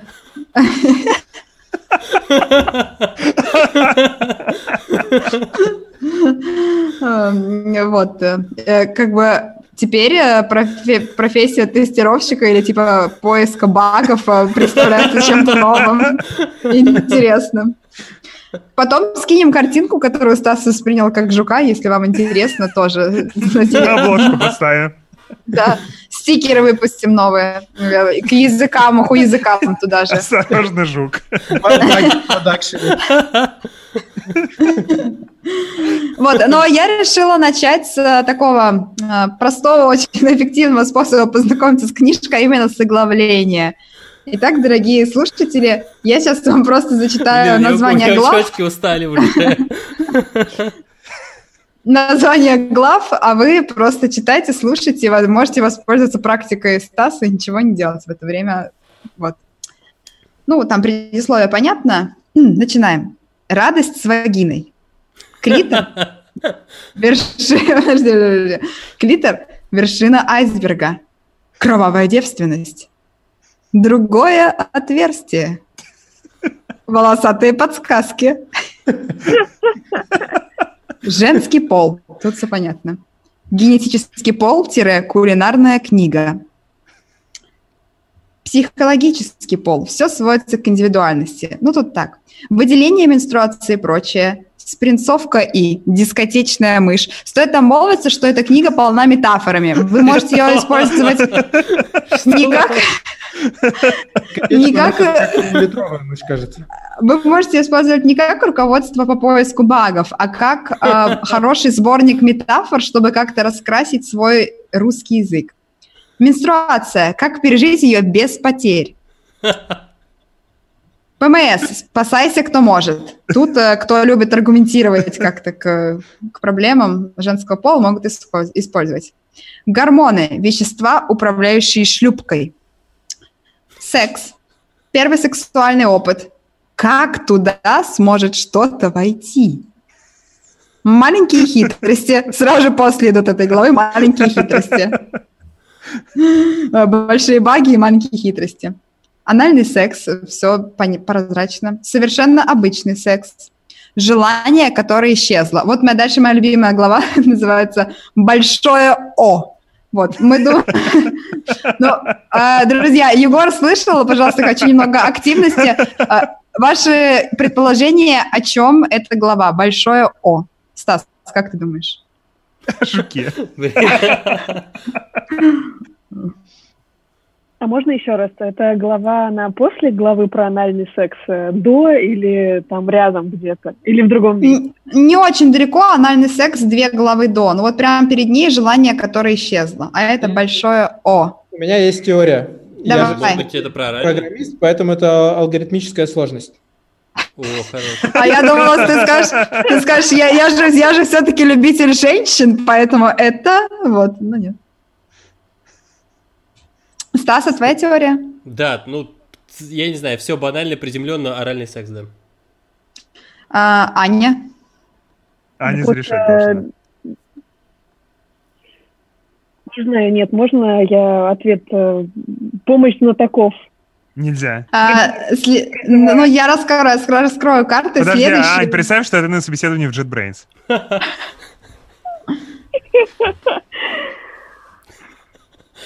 А, я, ну, хотя, нет, я если зачитаю цитату, то вы сразу поймете. Ну, в общем, это глава про оргазм. И следующая глава называется «Библия оргазма». Дальше предохранение, гормональная контрацепция, гормональная контрацепция с эстрогеном. Тут довольно много довольно полезных глав для тех, кто хочет разобраться в средствах современной контрацепции, презерватив, бла-бла-бла, а, медная спираль, вот, жуки, спирали. Измерение температуры, побочный эффект, ноцебо. Я такого слова даже не знал раньше. А вы знали? Это как плацебо, но по-другому. Блин, я вспомнил. Короче, mm-hmm. еще один классный сериал называется «Дом с прислугой». Выходит на... Я сейчас объясню, почему я вспомнил. Давай, да, очень цепочка сложная. Сейчас выходит на сервисе «От тепла». Короче, во-первых, это сериал от Шьямалана, это «Таинственный лес», «Сплит» и прочее. Это офигительнейший саспенс, в котором вообще непонятно до конца, это мистика или триллер, но почему я вспомнил сейчас. А в сериале один из главных героев — повар, который занимается молекулярной кухней. Он готовит всякую странную дичь. Так вот, он готовил из... Как вот такие штуки называются? Кругленькие пирожные. Пампушки. Нет, ну прям такие пирожные с заварным кремом, естественно. Профитроли. Профитроли. Профит... Вот, он готовил профитроли с плацебо. Ой, не плацебо, а плацентой. Неплохо ты подвел. Я просто вспомнил. Блин, неплохой, да-да-да, сюжетный твист просто на девять из десяти. Получилось очень по Шьямалану, когда атмосфера нагнетается картошкой, она очень развязкой. Я просто Шьямалану. У меня ощущение, что нас сейчас на цебо. Так, здесь еще есть довольно... Я не буду зачитывать просто обычные названия глав. Тут много и про различные там заболевания, которые бывают, про, про вагинизм есть глава, как защититься от ЗПП, естественно, там очень хорошие, правильные, в общем-то, вещи, опасный секс на отдыхе, э, вот, сильный зуд и гнилая рыба. Проблема, с которой вы наверняка столкнетесь. Так... Кап, кап, кап. Все о недержании мочи. А, проверьтесь, женское обрезание. Вот. Час... И, ча... вот, вот. Часики тикают. Так называется глава. Ну, в общем-то, все. А, в целом, еще хотелось сказать пару слов. Дальше мы еще немного повеселимся, потому что я сказала, что там есть великолепные метафоры. Я парочку выписала и зачитаю вслух. Но небольшой дисклеймер. В целом, я считаю, книжка... полезная, ну, наверняка не в возрасте тридцати лет, там, а пораньше, потому что у нас в школах не очень много секс-просвету посвящают времени, а женщина точно должна знать, как работает ее организм, да и мужчина, а на самом деле, тоже будет... Да, да, а мальчики должны знать, где искать жуков э, и о маленьких хитростях. Вот. Поэтому в целом, на самом деле, даже отдельные главы какие-то можно взять, и, ну, как бы написано, она хорошо и бодро, а в более подростковом возрасте, еще раз повторюсь, с учетом того, как у, как у нас образование построено в этом направлении, это вообще, возможно, мастрит. Но если занудство, я вам зачитаю лучше цитаты, мои любимые. У меня, можно перед этим вопросик такой? Да-да-да, я пока подготовлюсь задушню. Как раз. Кать, ну, ты, конечно, молодишься, вот это все, но ну, возникал, возникает логичный вопрос. Ты-то с какой целью читала? Что ты хотела получить от книжки? Хороший вопрос. Или слишком в целом... интригующее оглавление? Да, в целом я, наверное, хотела... Это как мета-вопрос. Я хотела понять, насколько такие книжки глубокие. Есть ли что-то, чего я, например... Катя набирала цитат для своего фем-твиттера. Готовилась к новому этапу. А, нет, на самом деле я действительно, во-первых, хотела узнать, вдруг я... Про этап смешно. Я хотела узнать, вдруг я чего-то не знаю. Вот. И, во-вторых, понять, насколько публицистика вот такого уровня вообще глубоко, и можно ее даже там кому-то советовать. Можно одну вещь скажу? Катя да. сейчас, на самом... как на самом деле было? А, Катя рассказывала, что это просто книжку ей дали бесплатно при загрузке какой-то другой книги, и было скучно не, в поездке, она дали... решила нам ее почитать. Да, мне дали выбрать бесплатно из нескольких, я листала, увидела эту, и вот уже руководствовалась теми мыслями, которые я озвучила в ответ на вопрос Стаса. А, Настя, ты просто на название повелась, на... название-то такое звучное. Да, как «Ешь, молись, люби». «Viva la vagina». Ну, что-то похожее. Так, сейчас, сейчас, сейчас, любимый. Вот, вот, вот. Это одна из самых сильных цитат. Блин. А вот, вот, вот, вот, нашла. Сейчас будет абзац, но метафору вы уловите сами. Малые поло... про строение женских половых органов. Малые половые губы покрыты не обычной кожей, а слизистой оболочкой. Вы уже видели раньше слизистую оболочку, когда заглядывали себе в глаза или в рот. Что значит слизистая? То, что на ней есть увлажняющий слой слизик, как это не очевидно. А вот кожа укрыта слоем своих же отмерших частиц, будто одеялом из умерших родственников. Что? Сначала заглядываешь самому себе в глаза в поисках слизистой, а потом укрываешься. На этом моменте я чуть не сбил жирафа. Да. Вот. И вот еще, чтобы подтвердить, что метафора это была не случайность, а действительно закономерность в этой книге. Вот, вот, вот. Там про диснеевскую принцессу должно быть. Да-да-да, ты именно правильно. Блин, моя любимая. Малые половые губы обычно длиннее больших, но не обязательно. Они могут быть очень волнистыми и морщинистыми, как телевая юбка принцессы. Нет, подожди, про диснеевскую ведьму еще, про пальчиком помогу. А, по... это блин. Же, блин, это практичный совет. Да, я, к сожалению, эту цитату не выделила, но, по-моему, это было именно в большом «О». Вот, в общем-то, там просто описывалась механика. Как... Маленькая хитрость, так? Да, там описывалась маленькая хитрость, и механика визуализировалась через ведьму из... Ну, и она манила пальчиком, да. Можете потренироваться, напишите ваш отзыв в комментарии. Вот, короче, для поиска точки G представьте себе ведьму, которая манит вас пальчиком, вот так, указательным, сгибая его и разгибая. Да, там была глава про точку G и все такое, про да, стимуляцию, вот, все так. Вот, вот такие книжки, вот такие штучки. На этом я предлагаю переходить дальше. десять пробоин из десяти. Я так, я думаю, вам не кажется, что мы слишком рано сделали этот обзор, и теперь непонятно, про что дальше выпуски писать? Не, не, нормально, еще сериалов много. И игры. Death Stranding мы с Егором еще не обсудили. Это да. Хорошо. Ну все, спасибо. С вами да, была да. Viva la vagina. Блин, я, на самом деле, мне кажется, из, ну, из-за названия книги оно немножечко, как мне кажется, немножечко феминистическое, нет? Вот, и... Типа как мы э, да, да, оду да. поем этому органу? Ну, ну... типа да. В смысле? Что тут феминистическое? Что плохого, что петь? Нет, он... я не знаю, у меня оно как-то ассоциируется, типа, такое, как поэтому революционное. Поэтому ты любила ведущую девчонок. Типа, типа как революционная такая, типа, славься, вагина. Да, не знаю. Ну, я тоже не уверена. Мне ну, кажется, возможно... ты ищешь а, связи, где их нет. Примерно как плоскоземельщики. Еще, еще никто туда, тебе там, не, не мешает а, выпустить книгу «Viva la penis», поэтому... В целом. А, я То не есть... хочу, чтобы мою книгу раздавали второй пост, ну, бесплатно за что-то еще. Ладно, а, давайте двигаемся дальше. У нас есть еще, на самом деле, довольно большая тема. А, ребята, когда... наверное, большинство наших слушателей так или иначе следило за маленькими хитро... за маленькими путешествиями э, ведущих подкаста. Э, ребят, да, давайте рассказывайте, где были, а я вам буду просто тихонечко завидовать, а потом расскажу то, что на самом деле самый лучший отдых – это дом на диване. двадцать, двадцать это, мама, минут, это мане... потом еще это двадцать минут пальчиком. И двадцать минут. Ну, давайте, кто начнет? Давайте, давайте с Африки начнем. Егор, Катя, давайте вперед. Что там было?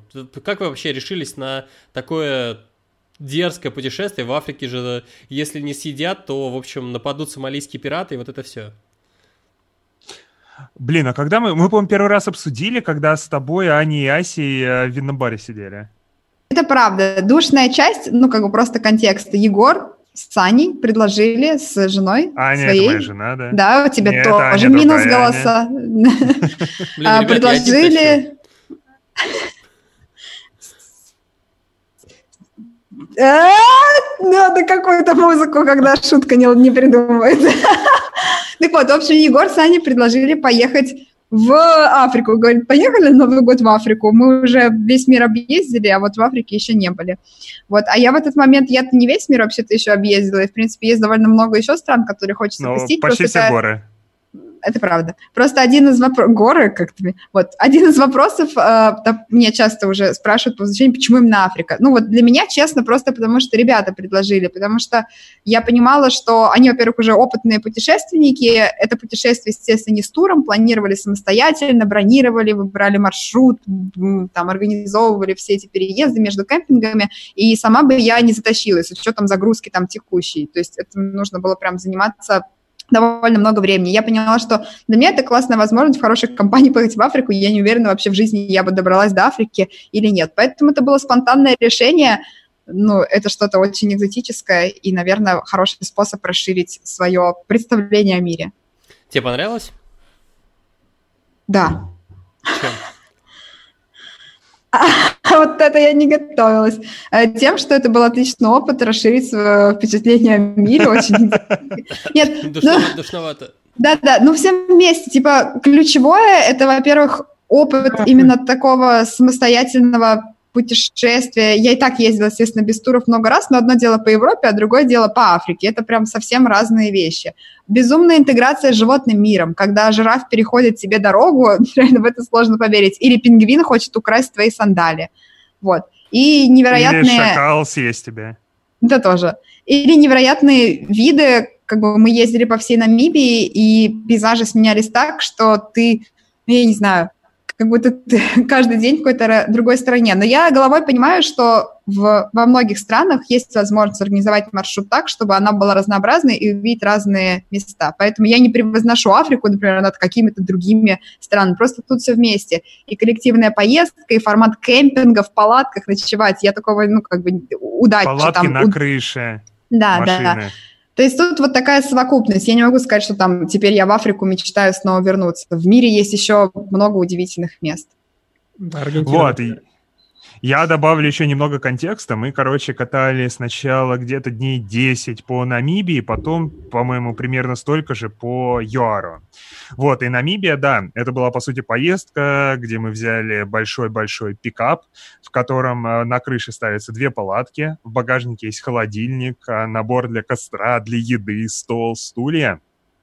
И все. Дальше мы передвигались, несколько раз жили в отелях, но так где-то половину дней проводили в кемпингах. Кемпинг — это, по сути, кусок пустыни или чего-то еще, где можно остановить машину и поставить палатку и спать. Они бывали разные. Было что-то более цивилизованное, было что-то менее цивилизованное. Самый нецивилизованный был реально просто голая пустыня. А, никого вообще вокруг, мы единственные в этом кемпинге, никого там рядом на, не знаю, десять километров или больше, а, полная темень, потому что вообще в южной, там новолуние, южное полушарие не сильно известно своими звездами, и вообще там довольно темно ночью. И, короче, мы сидим за столом, а, кушаем а, киноа, пьем там, я не знаю, что-то пьем а, и болтаем. Вдруг э, там у меня Аня замечает, в темноте чьи-то глаза светятся. Чуть-чуть смотрит э, по сторонам, там еще глаза. Это, короче, стая шакалов, которая ходила вокруг нас и хотела то ли украсть нашу обувь, то ли нашу еду, то ли что-то еще. Вот, но на самом деле ты было... Насчитал десять шакалов из десяти? Э, да, вот, было немного стрёмно, потому что умом понимаешь, что типа там же, где шакалы, там может прийти гепард, лев, что угодно еще, и это такое добавляло немножко остроты. Вот, но, короче, если вообще говорить про всю поездку по Намибии, это очень клево. Я бывал в разных местах, в том числе и в Аргентине, про которую Женя говорит, и вот для меня, наверное, эта поездка, она сравнима на одном уровне с Патагонией, потому что это такие же дикие, абсолютно пустые просторы, очень разные, где это саванна, где там на фоне ходят жирафы, и ты видишь, как гепарды там охотятся на стадо антилоп, а такое действительно было. Где-то это пустыни, как в «Безумном Максе», а на самом деле «Безумного Макса», «Дорогу ярости» именно в Намибии снимали. И вот да, да, кстати, вот клевый момент. Ты едешь по этой пустыне, за тобой шлейф пыли, ты реально чувствуешь себя как в «Безумном Максе» и орешь про кожаных мешков. Про бензак. И... Бензак надо заливать. Да-да-да, а навстречу тебе едет пикап, а там в чем фишка? Намибия — это очень рыболовная страна. А рыбаки, у них большие удочки. Чтобы удочки не ломались или не портились, они их не складывают, а приделывают спереди к бамперу. Капотика. И представь, едет пикап, а у него спереди шипы огромные, черные, за ним пыль, вокруг пустыня. И такой думаешь, что, блин, там точно, короче, головы должны чьи-то быть. Короче, это очень круто. Вот, очень рекомендую съездить, болезней особо нет, а кому интересно узнать про цену, болезни, опять же, те же, что, как планировалось и прочее, Аня у меня в Твиттере запилила очень большой тред, где рассказала вообще про все нюансы планирования поездки, а я, мы приложим, наверное, ссылочку к выпуску. Вот, ну и ЮАР тоже очень классный, это гораздо более цивилизованная страна, не такая криминальная, наверное, хотя, может быть, Катя сейчас еще добавит. А в целом, вот мы были в Кейптауне, от него еще проехались там тысячу километров где-то. Кейптаун — это такой чисто африканский Сан-Франциско, очень сильно похож. Африканский же... Питер. Да, такой же вайб примерно, такая же очень похожие улочки, люди, прочее. Единственное отличие, он... в часовом поясе, практически таком же, в котором Москва, это плюс один час. Короче, для меня я понял, что это очень прикольный кандидат для удаленной работы, если я решу, там, не знаю, в том же JetBrains поработать удаленно. Типа ты находишься у моря, ты находишься где-то вообще в абсолютно другом месте, и ты работаешь в том же часовом поясе, что твои коллеги, и не нужно там переключаться и работать по ночам. Это прям классно. Вот, короче, это было гипер разные впечатления, поездка — это одна из самых топовых в моей жизни, мне очень сильно понравилось. Вопросик можно сразу про Кейптаун, ЮАР и все остальное? Да. Я просто маленько ресерчил этот вопрос, и там типа пишут, что все нормально в целом, но все равно есть всякое, этот уличный бандитизм, людей на органы разбирают. Мне интересно впечатление именно в целом, вот когда идешь по улице, есть ли ощущение полной безопасности происходящего? Давай я, да, давай я тут закину. Егор сказал, что типа... Егор сказал, что ЮАР менее криминальный, но на самом деле Намибия вот вообще не криминальная. Ну, да, она неправильно раз... сказал. Да, а Намибия супер дружелюбная, и самое криминальное — это животные, а они в основном, если соблюдать правила как бы посещения, там у нас было правило, что в кемпинг нужно приезжать до заката, там закрываются ворота, и ты в любом случае ночуешь, не то чтобы, то есть ты защищен.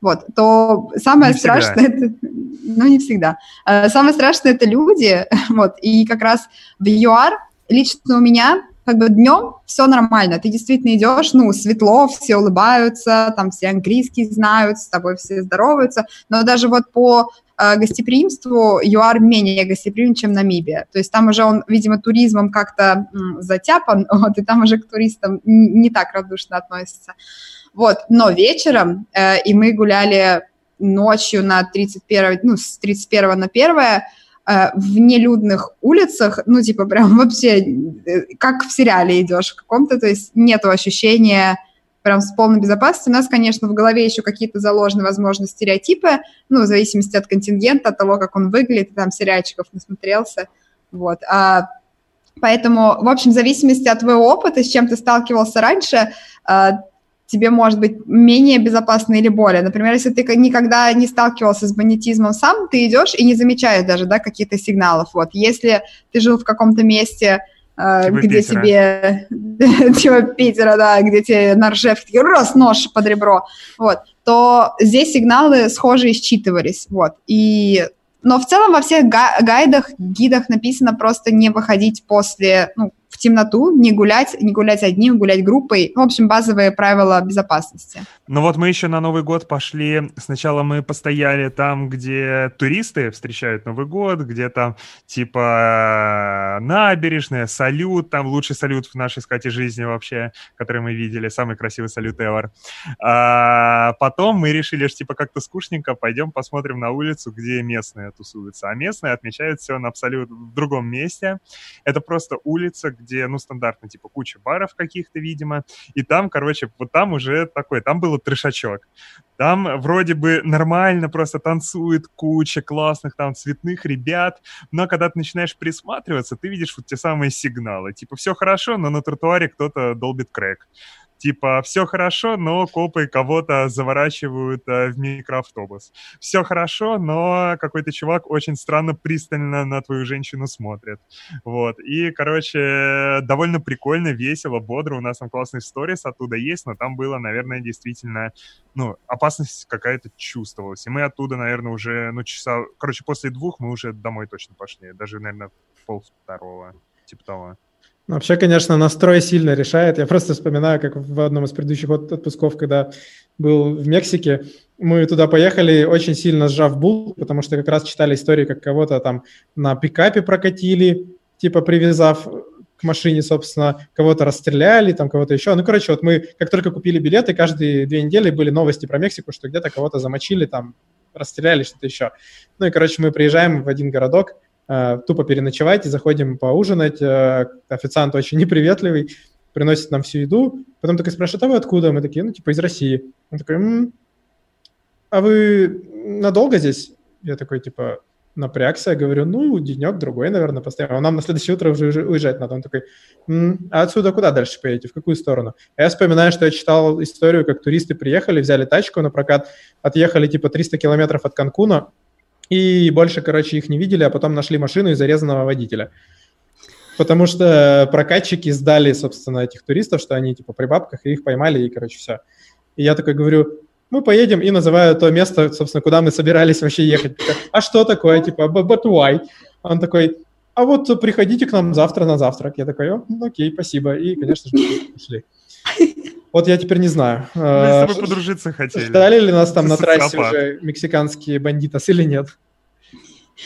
Это останется загадкой навсегда. Ну, я, кстати, да, настрой согласна. Еще я вспомнила момент, что вообще тоже сложно судить о стране в целом. Надо говорить о городах конкретных, потому что, например, Йоханнесбург, который крупнее Кейптауна, но который не столица. Вот там, допустим, ну реально, ты выходишь, тебя убивают сразу же. Мы сэр, посмотрели робота Чапи. Да, мы еще робота Чапи смотрели. Вот. А, а еще мы путешествовали, мы в Кейптауне были, на самом деле, всего там пару-тройку дней, и потом путешествовали по маленьким городам рядом. И это очень смешной э, контраст, потому что в Кейптауне в основном африканцы, э, а в этих городах в основном колонизаторы. Реально очень тяжело было найти э, чернокожего э, человека. Вот. И чаще всего они были на должностях каких-то типа уборщиков, официантов или такое. И такие немцы или англичане там расхаживали. У нас, даже, у нас даже где-то есть видео или фотка, которая абсолютно полностью повторяет фильм «Прочь», если вы его смотрели, где цветной парень бежит по белому району, ему там пробивают голову биты, засовывают в багажник, увозят. Да, и действительно кажется, что снимали там. Вот «Безумного Макса» в Намибии, а «Прочь» вот именно там. А еще про насчет криминала. Я в какой-то момент задружился с таксистом и начал задавать ему вопросы, типа, что как вообще таксисту в Кейптауне живется. Вот, но у него философия простая, типа...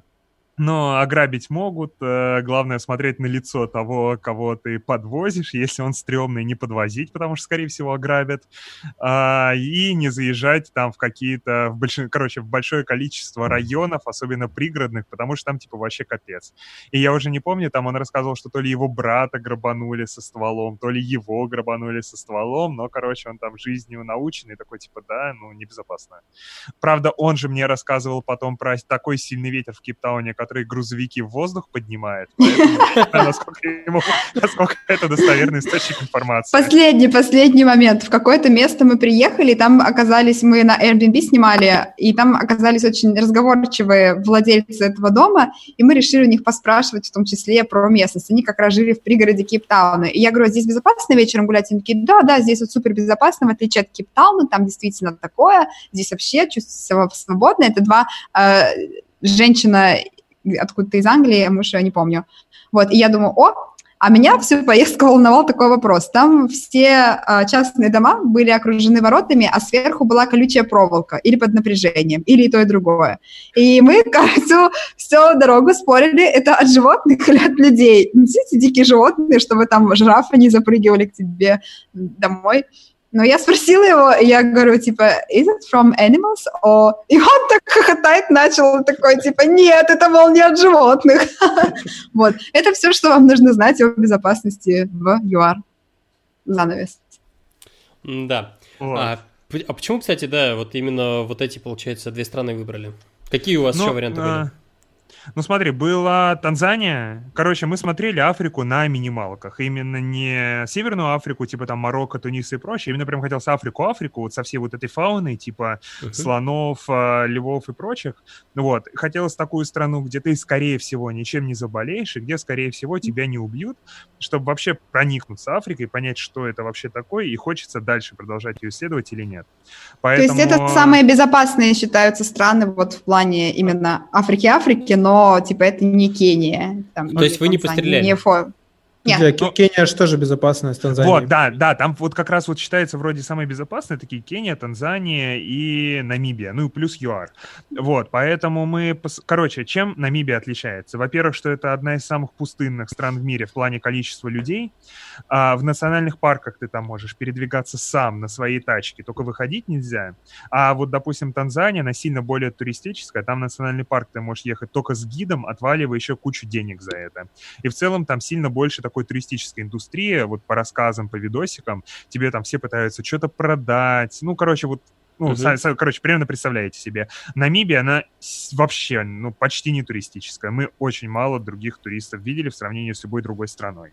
Вот, а ЮАР просто потому, что, во-первых, хотелось контраста, типа, мы очень долго там путешествовали в Дику, хотелось после этого цивилизации, и было прикольно посмотреть там еще одну страну рядом, вот, поэтому решили ЮАР.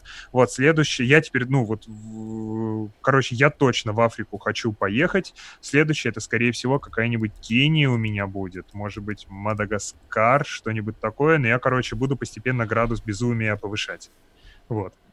А, возможно, все. возможно, сейчас мы пишем один из последних выпусков с Егором. Да. Ладно, у нас на самом деле же не только Катя с Егором путешествовали. Женя, расскажи о том, где был вообще на новогодних праздниках. Да, у меня тоже был нетипичный формат.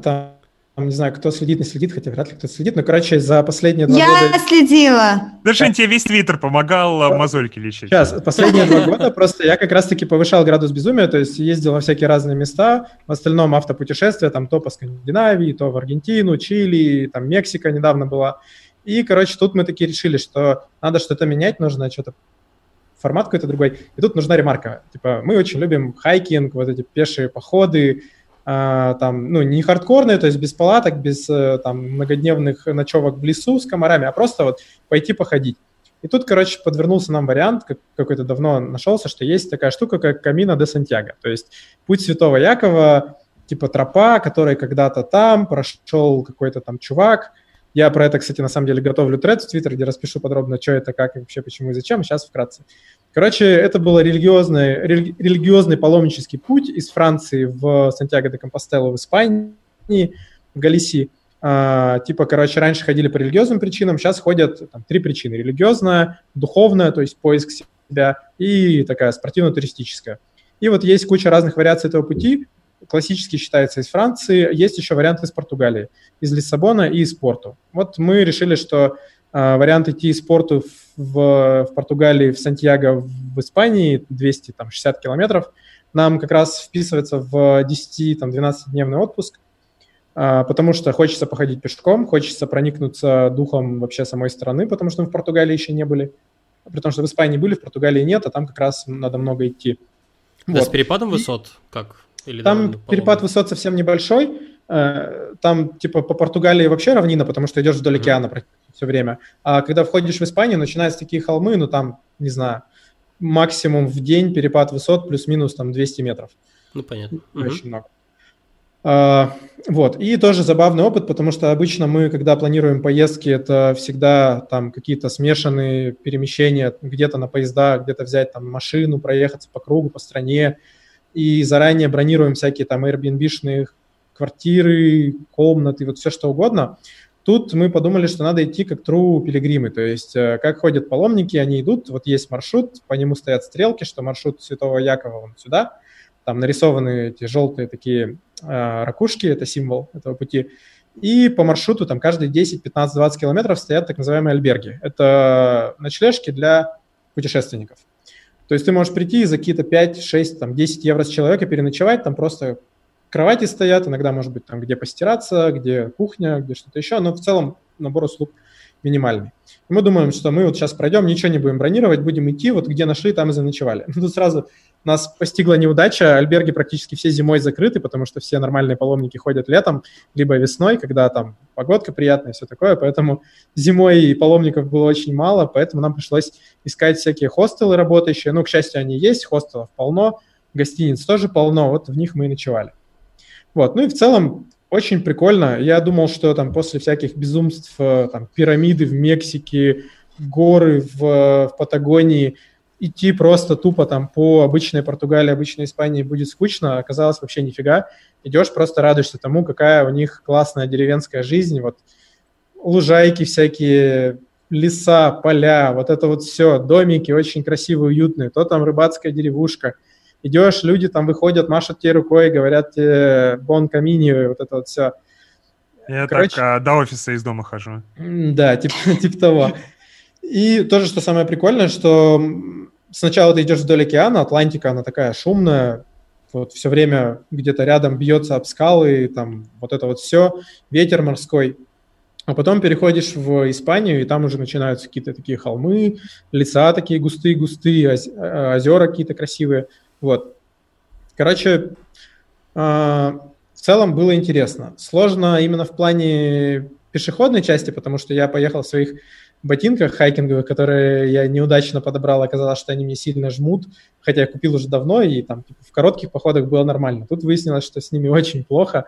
Я их выкинул нафиг и сразу же купил свои кроссовки, суперудобные, но ноги стер, короче, в мясо просто. Поэтому когда даже в последний день пути у меня все равно натирались мозоли. Вот. Но это единственная, наверное, проблема. Там плюс еще коленка пару раз поболела. В остальном очень кайфово, приятно и медитативно, потому что ты вот реально просыпаешься утром, выходишь из дома, и ты просто идешь двадцать пять километров. А, вокруг тебя там людей никого может не быть. Иногда там... Похоже на Death Stranding, Жень. Да, да, вот именно. Это очень медитативный процесс. И, ну, короче, кайф. Плюс там... В целом идешь по всяким деревням, они довольно заброшенные, ну как заброшенные, то есть люди там живут, но они на улицах не очень сильно тусят зимой. Вот, и вот такая вот эта атмосфера покинутости, а ты идешь, и тебе кайфово. Вот, не знаю, короче, слов нет, чтобы это описать, я когда-нибудь про это напишу подробно. А, постапокалипсис такой. Да. Да. Сколько раз ты пожалел, что в это ввязался с того момента, как ты начал свой путь? Слушай, вот не совру, скажу вообще ни разу. Типа даже когда у меня болело, для меня это был челлендж такой, что в смысле, типа я натер какую-то мозольку, я чаще хочу вернуться, да нифига. Я пошел в аптеку, купил там пластыри, замотал себе все ноги и пошел дальше. Сколько книг прослушал и прочитал, пока шел? Ха, ни одной. На самом деле я думал, что буду слушать книги и все такое. Вот мы буквально во второй день ходьбы, мы такие думаем, надо чем-нибудь заняться, как-то скучно, у нас ноги болят очень сильно стертые, давай там музыку послушаем. Воткнули AirPods, типа одно ухо мне, другое жене, слушали одну музыку. Потом такие, давай послушаем какой-нибудь подкаст. Послушали там три выпуска... Хм, О, так. Не помню, каких-то подкастов. Сейчас, сейчас так пошло, пошло, жара. Я не помню, там был один с э, Галиной как раз-таки и Антоном Долиным. Да, Сюзефович и с Антоном Долиным. Они вместе там рассказывали про что-то. Пару выпусков вот мы их послушали. Книжный базар ты, ты слушал да, вместо да, да. подлодки. И, и еще один какой-то про а. сериалы. Кинопоиск, кинопоиск подкаст. Неважно. Тоже что-то короче, не помню в подлодке серии про сериалы. Короче, один mm-hmm. раз мы послушали, Ясно. И с тех пор на самом деле больше такого не делали, потому что нам как-то было кайфово просто идти и разговаривать. Ну, стыдно стало. Либо идти и просто молчать, кайфовать, потому что вокруг типа красота такая. И прикольно в целом. Мне очень понравился последний пост. Последний погружение, где он подводил итоги путешествия, и меня зацепила какая-то фраза про то, что мы так привыкли гоняться за достопримечательностями, типа надо увидеть то, увидеть все, вот такие крупные штуки, как себе такой чек-лист, галочку поставить, а такое путешествие, такой путь помогает, ну, что ли, замедлиться и, ну, короче, видеть прекрасное в малом, вот, как-то очень душевно, я аж... А если еще в его процессе полежать и двадцать минут помолчать, как советовал Стас, можно преисполниться, мне кажется, вообще полностью. Ну да. Это правда. Путешествие на ноль гиен из десяти. Самый... Да-да, ну я просто сейчас как раз подхвачу твою мысль, что типа как раз из-за того, что последние отпуска все были все новые, новая планка, то там в Аргентине вот эти безумные вообще горы, кстати, кто не был, прям всем, у кого есть возможность, прям рекомендую. Потом типа Мексика, где тебя могут убить и расчленить прямо на улице, но там очень крутые пирамиды, майя, прям по улицам ходят. Вот. И, казалось бы, надо дальше, а тут мы таки избавили обороты, и у меня реально были ожидания, что, типа, ну, десять дней идти по одному и тому же пейзажу, ну, типа, что там можно делать? Это же скукота вообще смертельная. И оказалось вообще не так, потому что пейзажи разные. Вот, если сегодня ты идешь по, э, там, вдоль моря, прям по песочку практически, либо по дощатому настилу, потом ты приходишь в какой-то крутой пляжный город, очень красивый, потом ты уходишь чуть-чуть в глубину и идешь по каким-то полям, реально, где там выращивают кукурузу, потом ты попадаешь в лес, потом ты выходишь опять в какую-нибудь деревню и так далее. Оно постоянно что все меняется и вообще не скучно. Жень, мы все твои истории смотрели, когда были в Африке. Нам было очень приятно за тобой наблюдать. Я включала а... всем, Жень. Да. Я была рупором Жени. Главный вопрос. Вы планируете еще путь делать? Да, мы посмотрели, есть в Норвегии путь Святого Олафа, он типа очень длинный, из Швеции в Норвегию что-то шестьсот километров, мы хотим какие- какую-нибудь часть из него... Чувак, ты... я не знаю, сходи к специальному человеку, он тебе объяснит, что есть машина. Не, мы не хотим идти целиком, мы думаем взять какой-нибудь кусочек и пройти, потому что в Норвегии безумно красивая природа, я думаю, там еще круче будет. И он типа приходит в Тронхейм, в Тронхейме я не был, как бы повод побывать в Норвегии еще раз. Вот. Есть еще куча всяких разных маршрутов. Есть маршрут в Англии, есть маршрут в Иордании где-то тоже там прикольный.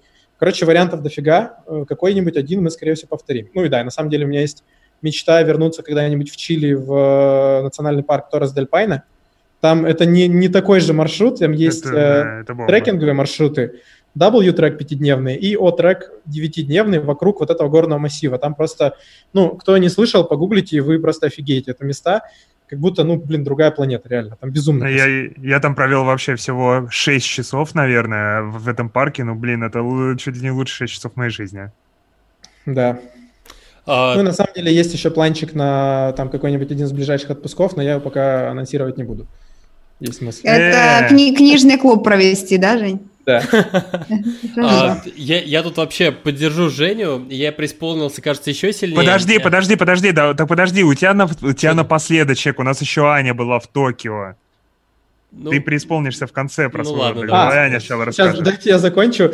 Все, все там фоточки и сторис у меня есть в Инстаграме, в сторис занес в хайлайты, так что я ссылочку, наверное, тоже... Блин, куплю. Женю, похоже, Егор укусил. Мои сторис тоже в хайлайте.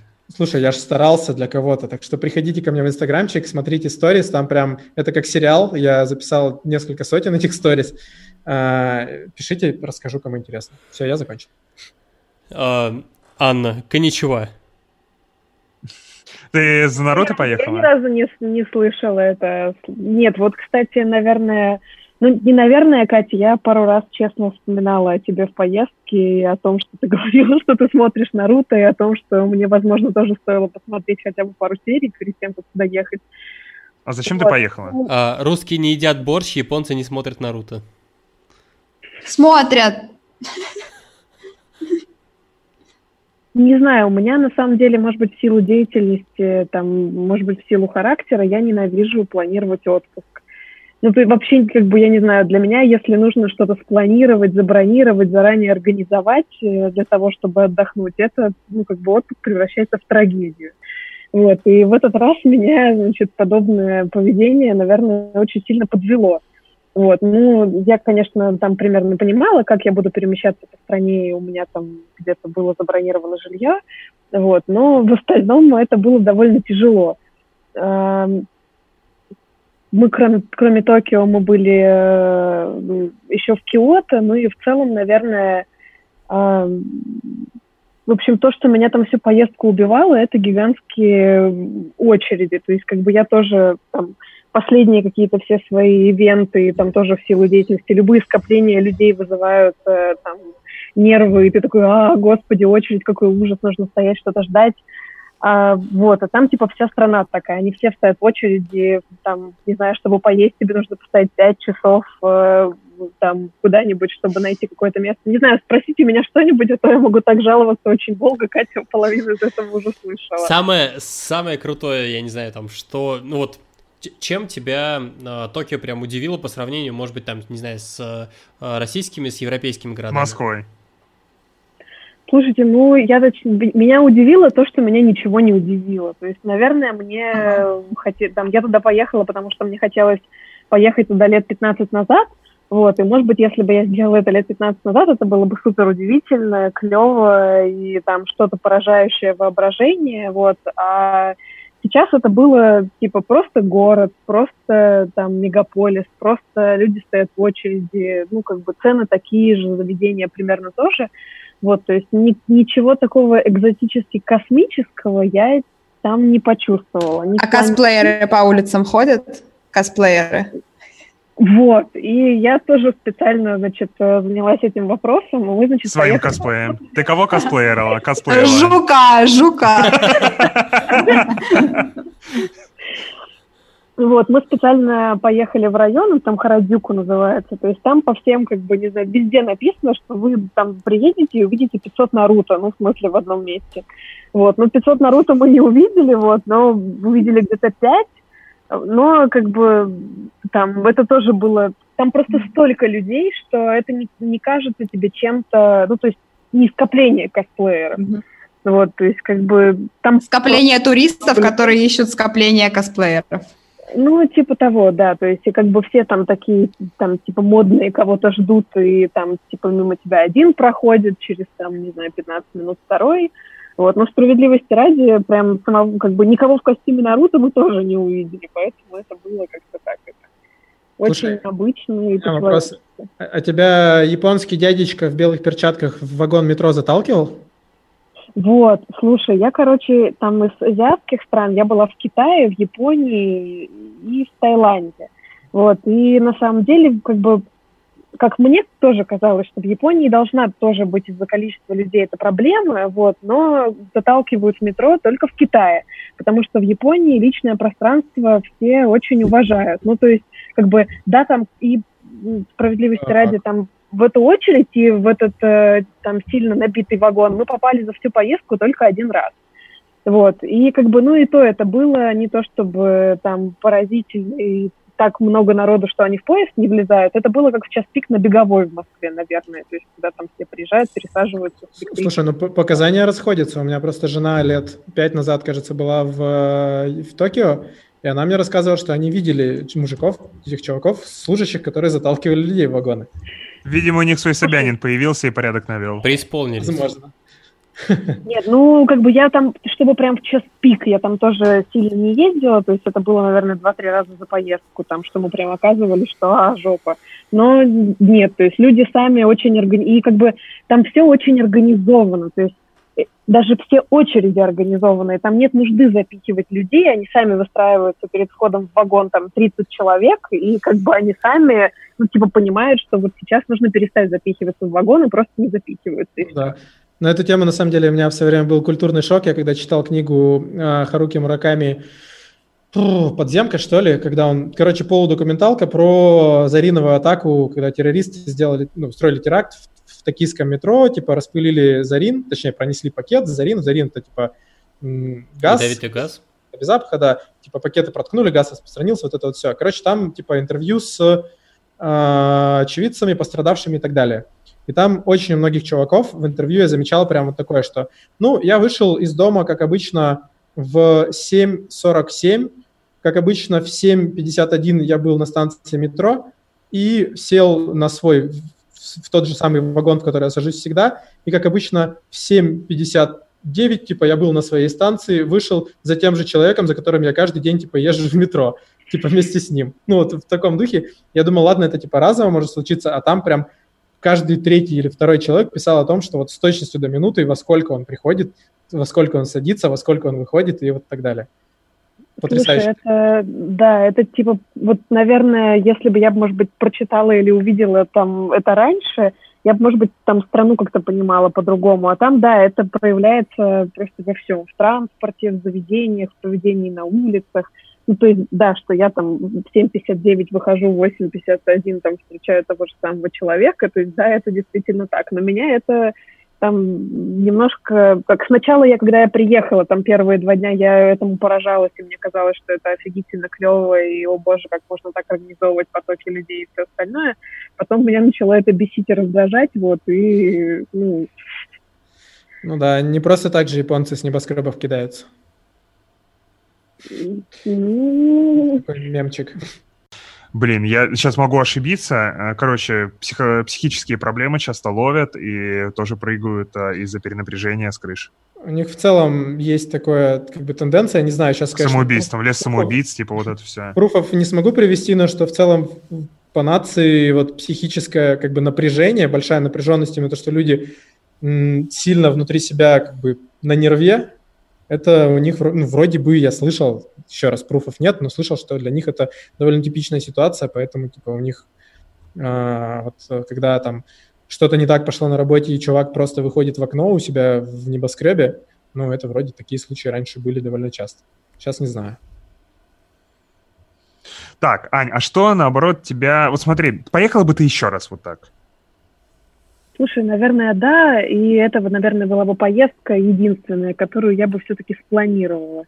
Вот, и как-то там, не знаю, может быть, бы сделала какой-то ресерч и что-то подготовила заранее, потому что, ну, в смысле, там как бы проблема была как раз в том количестве людей, то есть зима это там для Японии не сезон, вот, туристов нет, и даже при этом, там, допустим, чтобы попасть э, на студию, где рисовали «Унесенные ветром», там, и вот это все, нужно записываться и брать билет за полтора-два месяца, вот, и ты как бы об этом просто не знаешь, и когда ты приезжаешь, там практически везде так, и ты типа просто нигде не можешь попасть.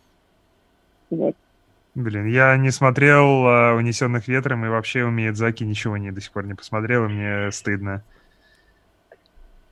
Ну, ну осуждение лучей тебе, чё? Да. Зато, зато я слушал книгу «Viva la vagina». Теперь все знаешь про жуков. Окей. Окей, а, блин, короче, в Токио тоже, тоже хочу и когда-нибудь, когда-нибудь доберусь. Плюс, плюс, плюс. Так, ну, Станислав. последний, да, последний рассказ будет от меня про то, как я преисполнился. Короче, у меня история следующая, то, что я даже не помню, когда последний раз я на новогодних праздниках оставался дома. Вот, и в этот раз я остался дома. У меня, на самом деле, вот, ну, буквально на носу меньше, чем через месяц будет довольно длинное путешествие. И в целом, если рассказывать про мои путешествия... Со спойлери они... куда? Австралия... Я, я знаю, это, блин, это кайф. Только подожди... Вот да. Буду морковку раскидывать и помогать коалам, пока вы будете сидеть, короче, и двадцать минут ничего не делать. Хорош. Так вот, обычно у меня путешествия, они это комбинация авто и пешего. Ну, то есть, как-то, по сути, переехал из одного места в другое и пешком походил. На самом деле, с одной стороны, там и города бывают, хотя вот действительно в парках мне нравится больше гулять и, ну, такой вот а-ля лайтовый хайкинг. Но в городах так, это типа, в не тоже... Или ну, парки... как, как получается, ну, в зависимости от того, какая это страна. Парк Победы. Ну да, например, парк культуры и так далее, ну, переехал. Ну, на самом деле, шутки шутками, но вот на этих праздниках примерно так и получалось. Вот, да, комбинация далеко ехать и не очень далеко ходить пешком. Вот, и на самом деле как-то в таких путешествиях, как, как это ни странно, ну, по крайней мере, я довольно сильно уставал. Ну, то есть ты за день э, накатался, находился, вечером там поужинал, и на самом деле, ну, ложишься еще немного позже, а с утра надо рано вставать. И на самом деле, как это, это очень странно, что так происходит, но во время таких путешествий физически довольно сильно устаешь там. И в некотором смысле эмоционально вот тоже. Можно плюсану, да, потому что у меня такая проблема. Если это автомобильное путешествие, то я сразу ищу самые крутые места в стране, за которые хочется заехать. Планирую такой маршрут, типа заехать и сюда, быстрее, сюда, быстрее, сюда. Быстрее. И вот да, и в итоге, типа, ты приезжаешь в одно место, там, типа, задержишься на пару дней, чтобы походить, это уже хорошо, если задержишься, если нет, то ты прошел, посмотрел, там, все понял про это место, пошел, поел, поночевал, переночевал, в смысле, на следующий день проснулся, сел, поехал дальше. И в итоге ты, там, на седьмой день такого путешествия, у тебя уже такой, типа, приехал, там, фьорды, красивые горы, а ты такой, а, видел уже все. Спасибо, не надо, и уже задолбанный слегка. Так что я плюсанул, собственно, у нас мотивация была отчасти и такая, что ты идешь и ни о чем не думаешь. Тебе некуда торопиться, почему, почему я шел пешком. Но все, сори, я возвращаю слово. Да, ну, у меня примерно так и получилось. Я, получ... ну, я на новогодних праздниках был, ну, в Москве, в Подмосковье, и, по сути, ну, на, там, лекции по искусству походил, естественно, ну, спорт там и так далее, отлично вообще выспался, и, блин, я не знаю, это одно из прям таких вот, как это, ну, в некотором смысле отпусков, после которых я действительно прям полностью, я не знаю, там на сто сорок шесть процентов набрался силами. И это, на самом деле, забавно, что для этого не понадобилось, в общем, лететь на другую, а, на, ну, как это, в другую часть земного шара, и вот это все, вот. И, насколько я помню, это тоже такой тренд был, мне кажется, я не знаю, года два-три назад, про, как это, путешествие, не знаю, там, в город, в котором ты и так живешь. Ну, то есть, ну, там, правда, они более, более расширенную версию делают, то есть, там люди берут и, условно говоря, снимают э, отель и э, пытаются как-то дел... Ну, как, по сути, как будто туристами они приехали вот в город, в который они живут. И то есть они там, правда, они по достопримечательностям ходят и по всему остальному, но у меня, наверное, так получилось только отчасти, ну, там, за счет парков, ну, и в целом таких, наверное, общих каких-то мест, там, типа Зарядье и так далее. Вот. Короче, классно отдохнул. Что у кого у нас... какие следующие путешествия? Стас сказал Австралия. Жень, ты не хочешь скрываться пока? Ну, там просто на майские еще не определенно, до майских... А, блин, что я вру-то? У меня ближайшее через неделю мы летим кататься в Италию на сноуборде. Окей, Катя? Смешно меня от тебя спрашивать, потому что у троих из присутствующих совпадет следующее путешествие, мы поедем в Сочи тоже кататься. Ура! Ура! Вот, а из, а я тоже, да, Сочи, а потом из такого очень интересного, я, мы, короче, когда были в Африке, поняли, что Новый год в жаре встречать, это как-то, ну, очень не по-новогоднему, подумали, что хочется в следующем году куда-то, где снег, а в какой стране больше всего снега? В России. В, в Антарктиде, поэтому мы сейчас потихоньку оцениваем, планируем поездку в Антарктиду, но пока под вопросом, пока это просто в планах, пока еще билеты не купили, вот, но это я очень хочу. Билеты в Антарктиду на, на чем? На ледоколе? Нужно в Аргентину приплыть, скорее всего, в Усhuaia прилететь, а оттуда уже садиться на корабль. Давай. Хм. Вот, но прикольно. Это будет в следующая тема следующего выпуска пробоины, потому что мы ее пишем довольно нечасто, и, возможно, как раз я успею слетать. В этот раз мы... У нас... Интернета нет. Отмена, отмена поездки. В этот раз у нас... Двойной тайминг пробоины, поэтому следующую мы запишем ведь не через месяц, а через два. А, да, смотрите, ребята, все в ваших силах, скидывайте, шарьте свою подлодку всем остальным, потому что у нас, скорее всего, пробоина. Будет мега зашавали... Йо, блин, да. Зашавалено. Как в каком мы подкасте находимся? Кто здесь? Вот, у нас... Короче... Этот э, выпуск будет э, сильно зашакален, мы особо не будем его сводить и так далее, и все на самом деле в ваших руках. А, когда у нас количество прослушиваний наших выпусков перевалит за пять тысяч, а, мы на самом деле задумаемся о том, чтобы действительно, может быть, там что-то подрезать и все в таком духе, и может быть даже... Про, и про регулярность да. выпусков. Да. да, и про регулярность выпусков. Все так. А, надеюсь, то, что мы вас... А пока можете сами себе его сводить. Да. Блин, я, кстати, вспомнил книгу, которую дочитал буквально вчера, художественную, которая мне безумно а, на это понравилась. Все. Всем спасибо. Блин. Это был выпуск про... подкаста «Пробоина». Пробоина, пробоина, пробоина, пробоина, «Viva la vagina», «Viva история», «Афродита». А Егор похож на Филиппа Киркорова. Егор похож на Филиппа Киркорова. Вот это оставлю. Пока. Пока. Пока-пока. Пока, друзья. Вот это отрежу.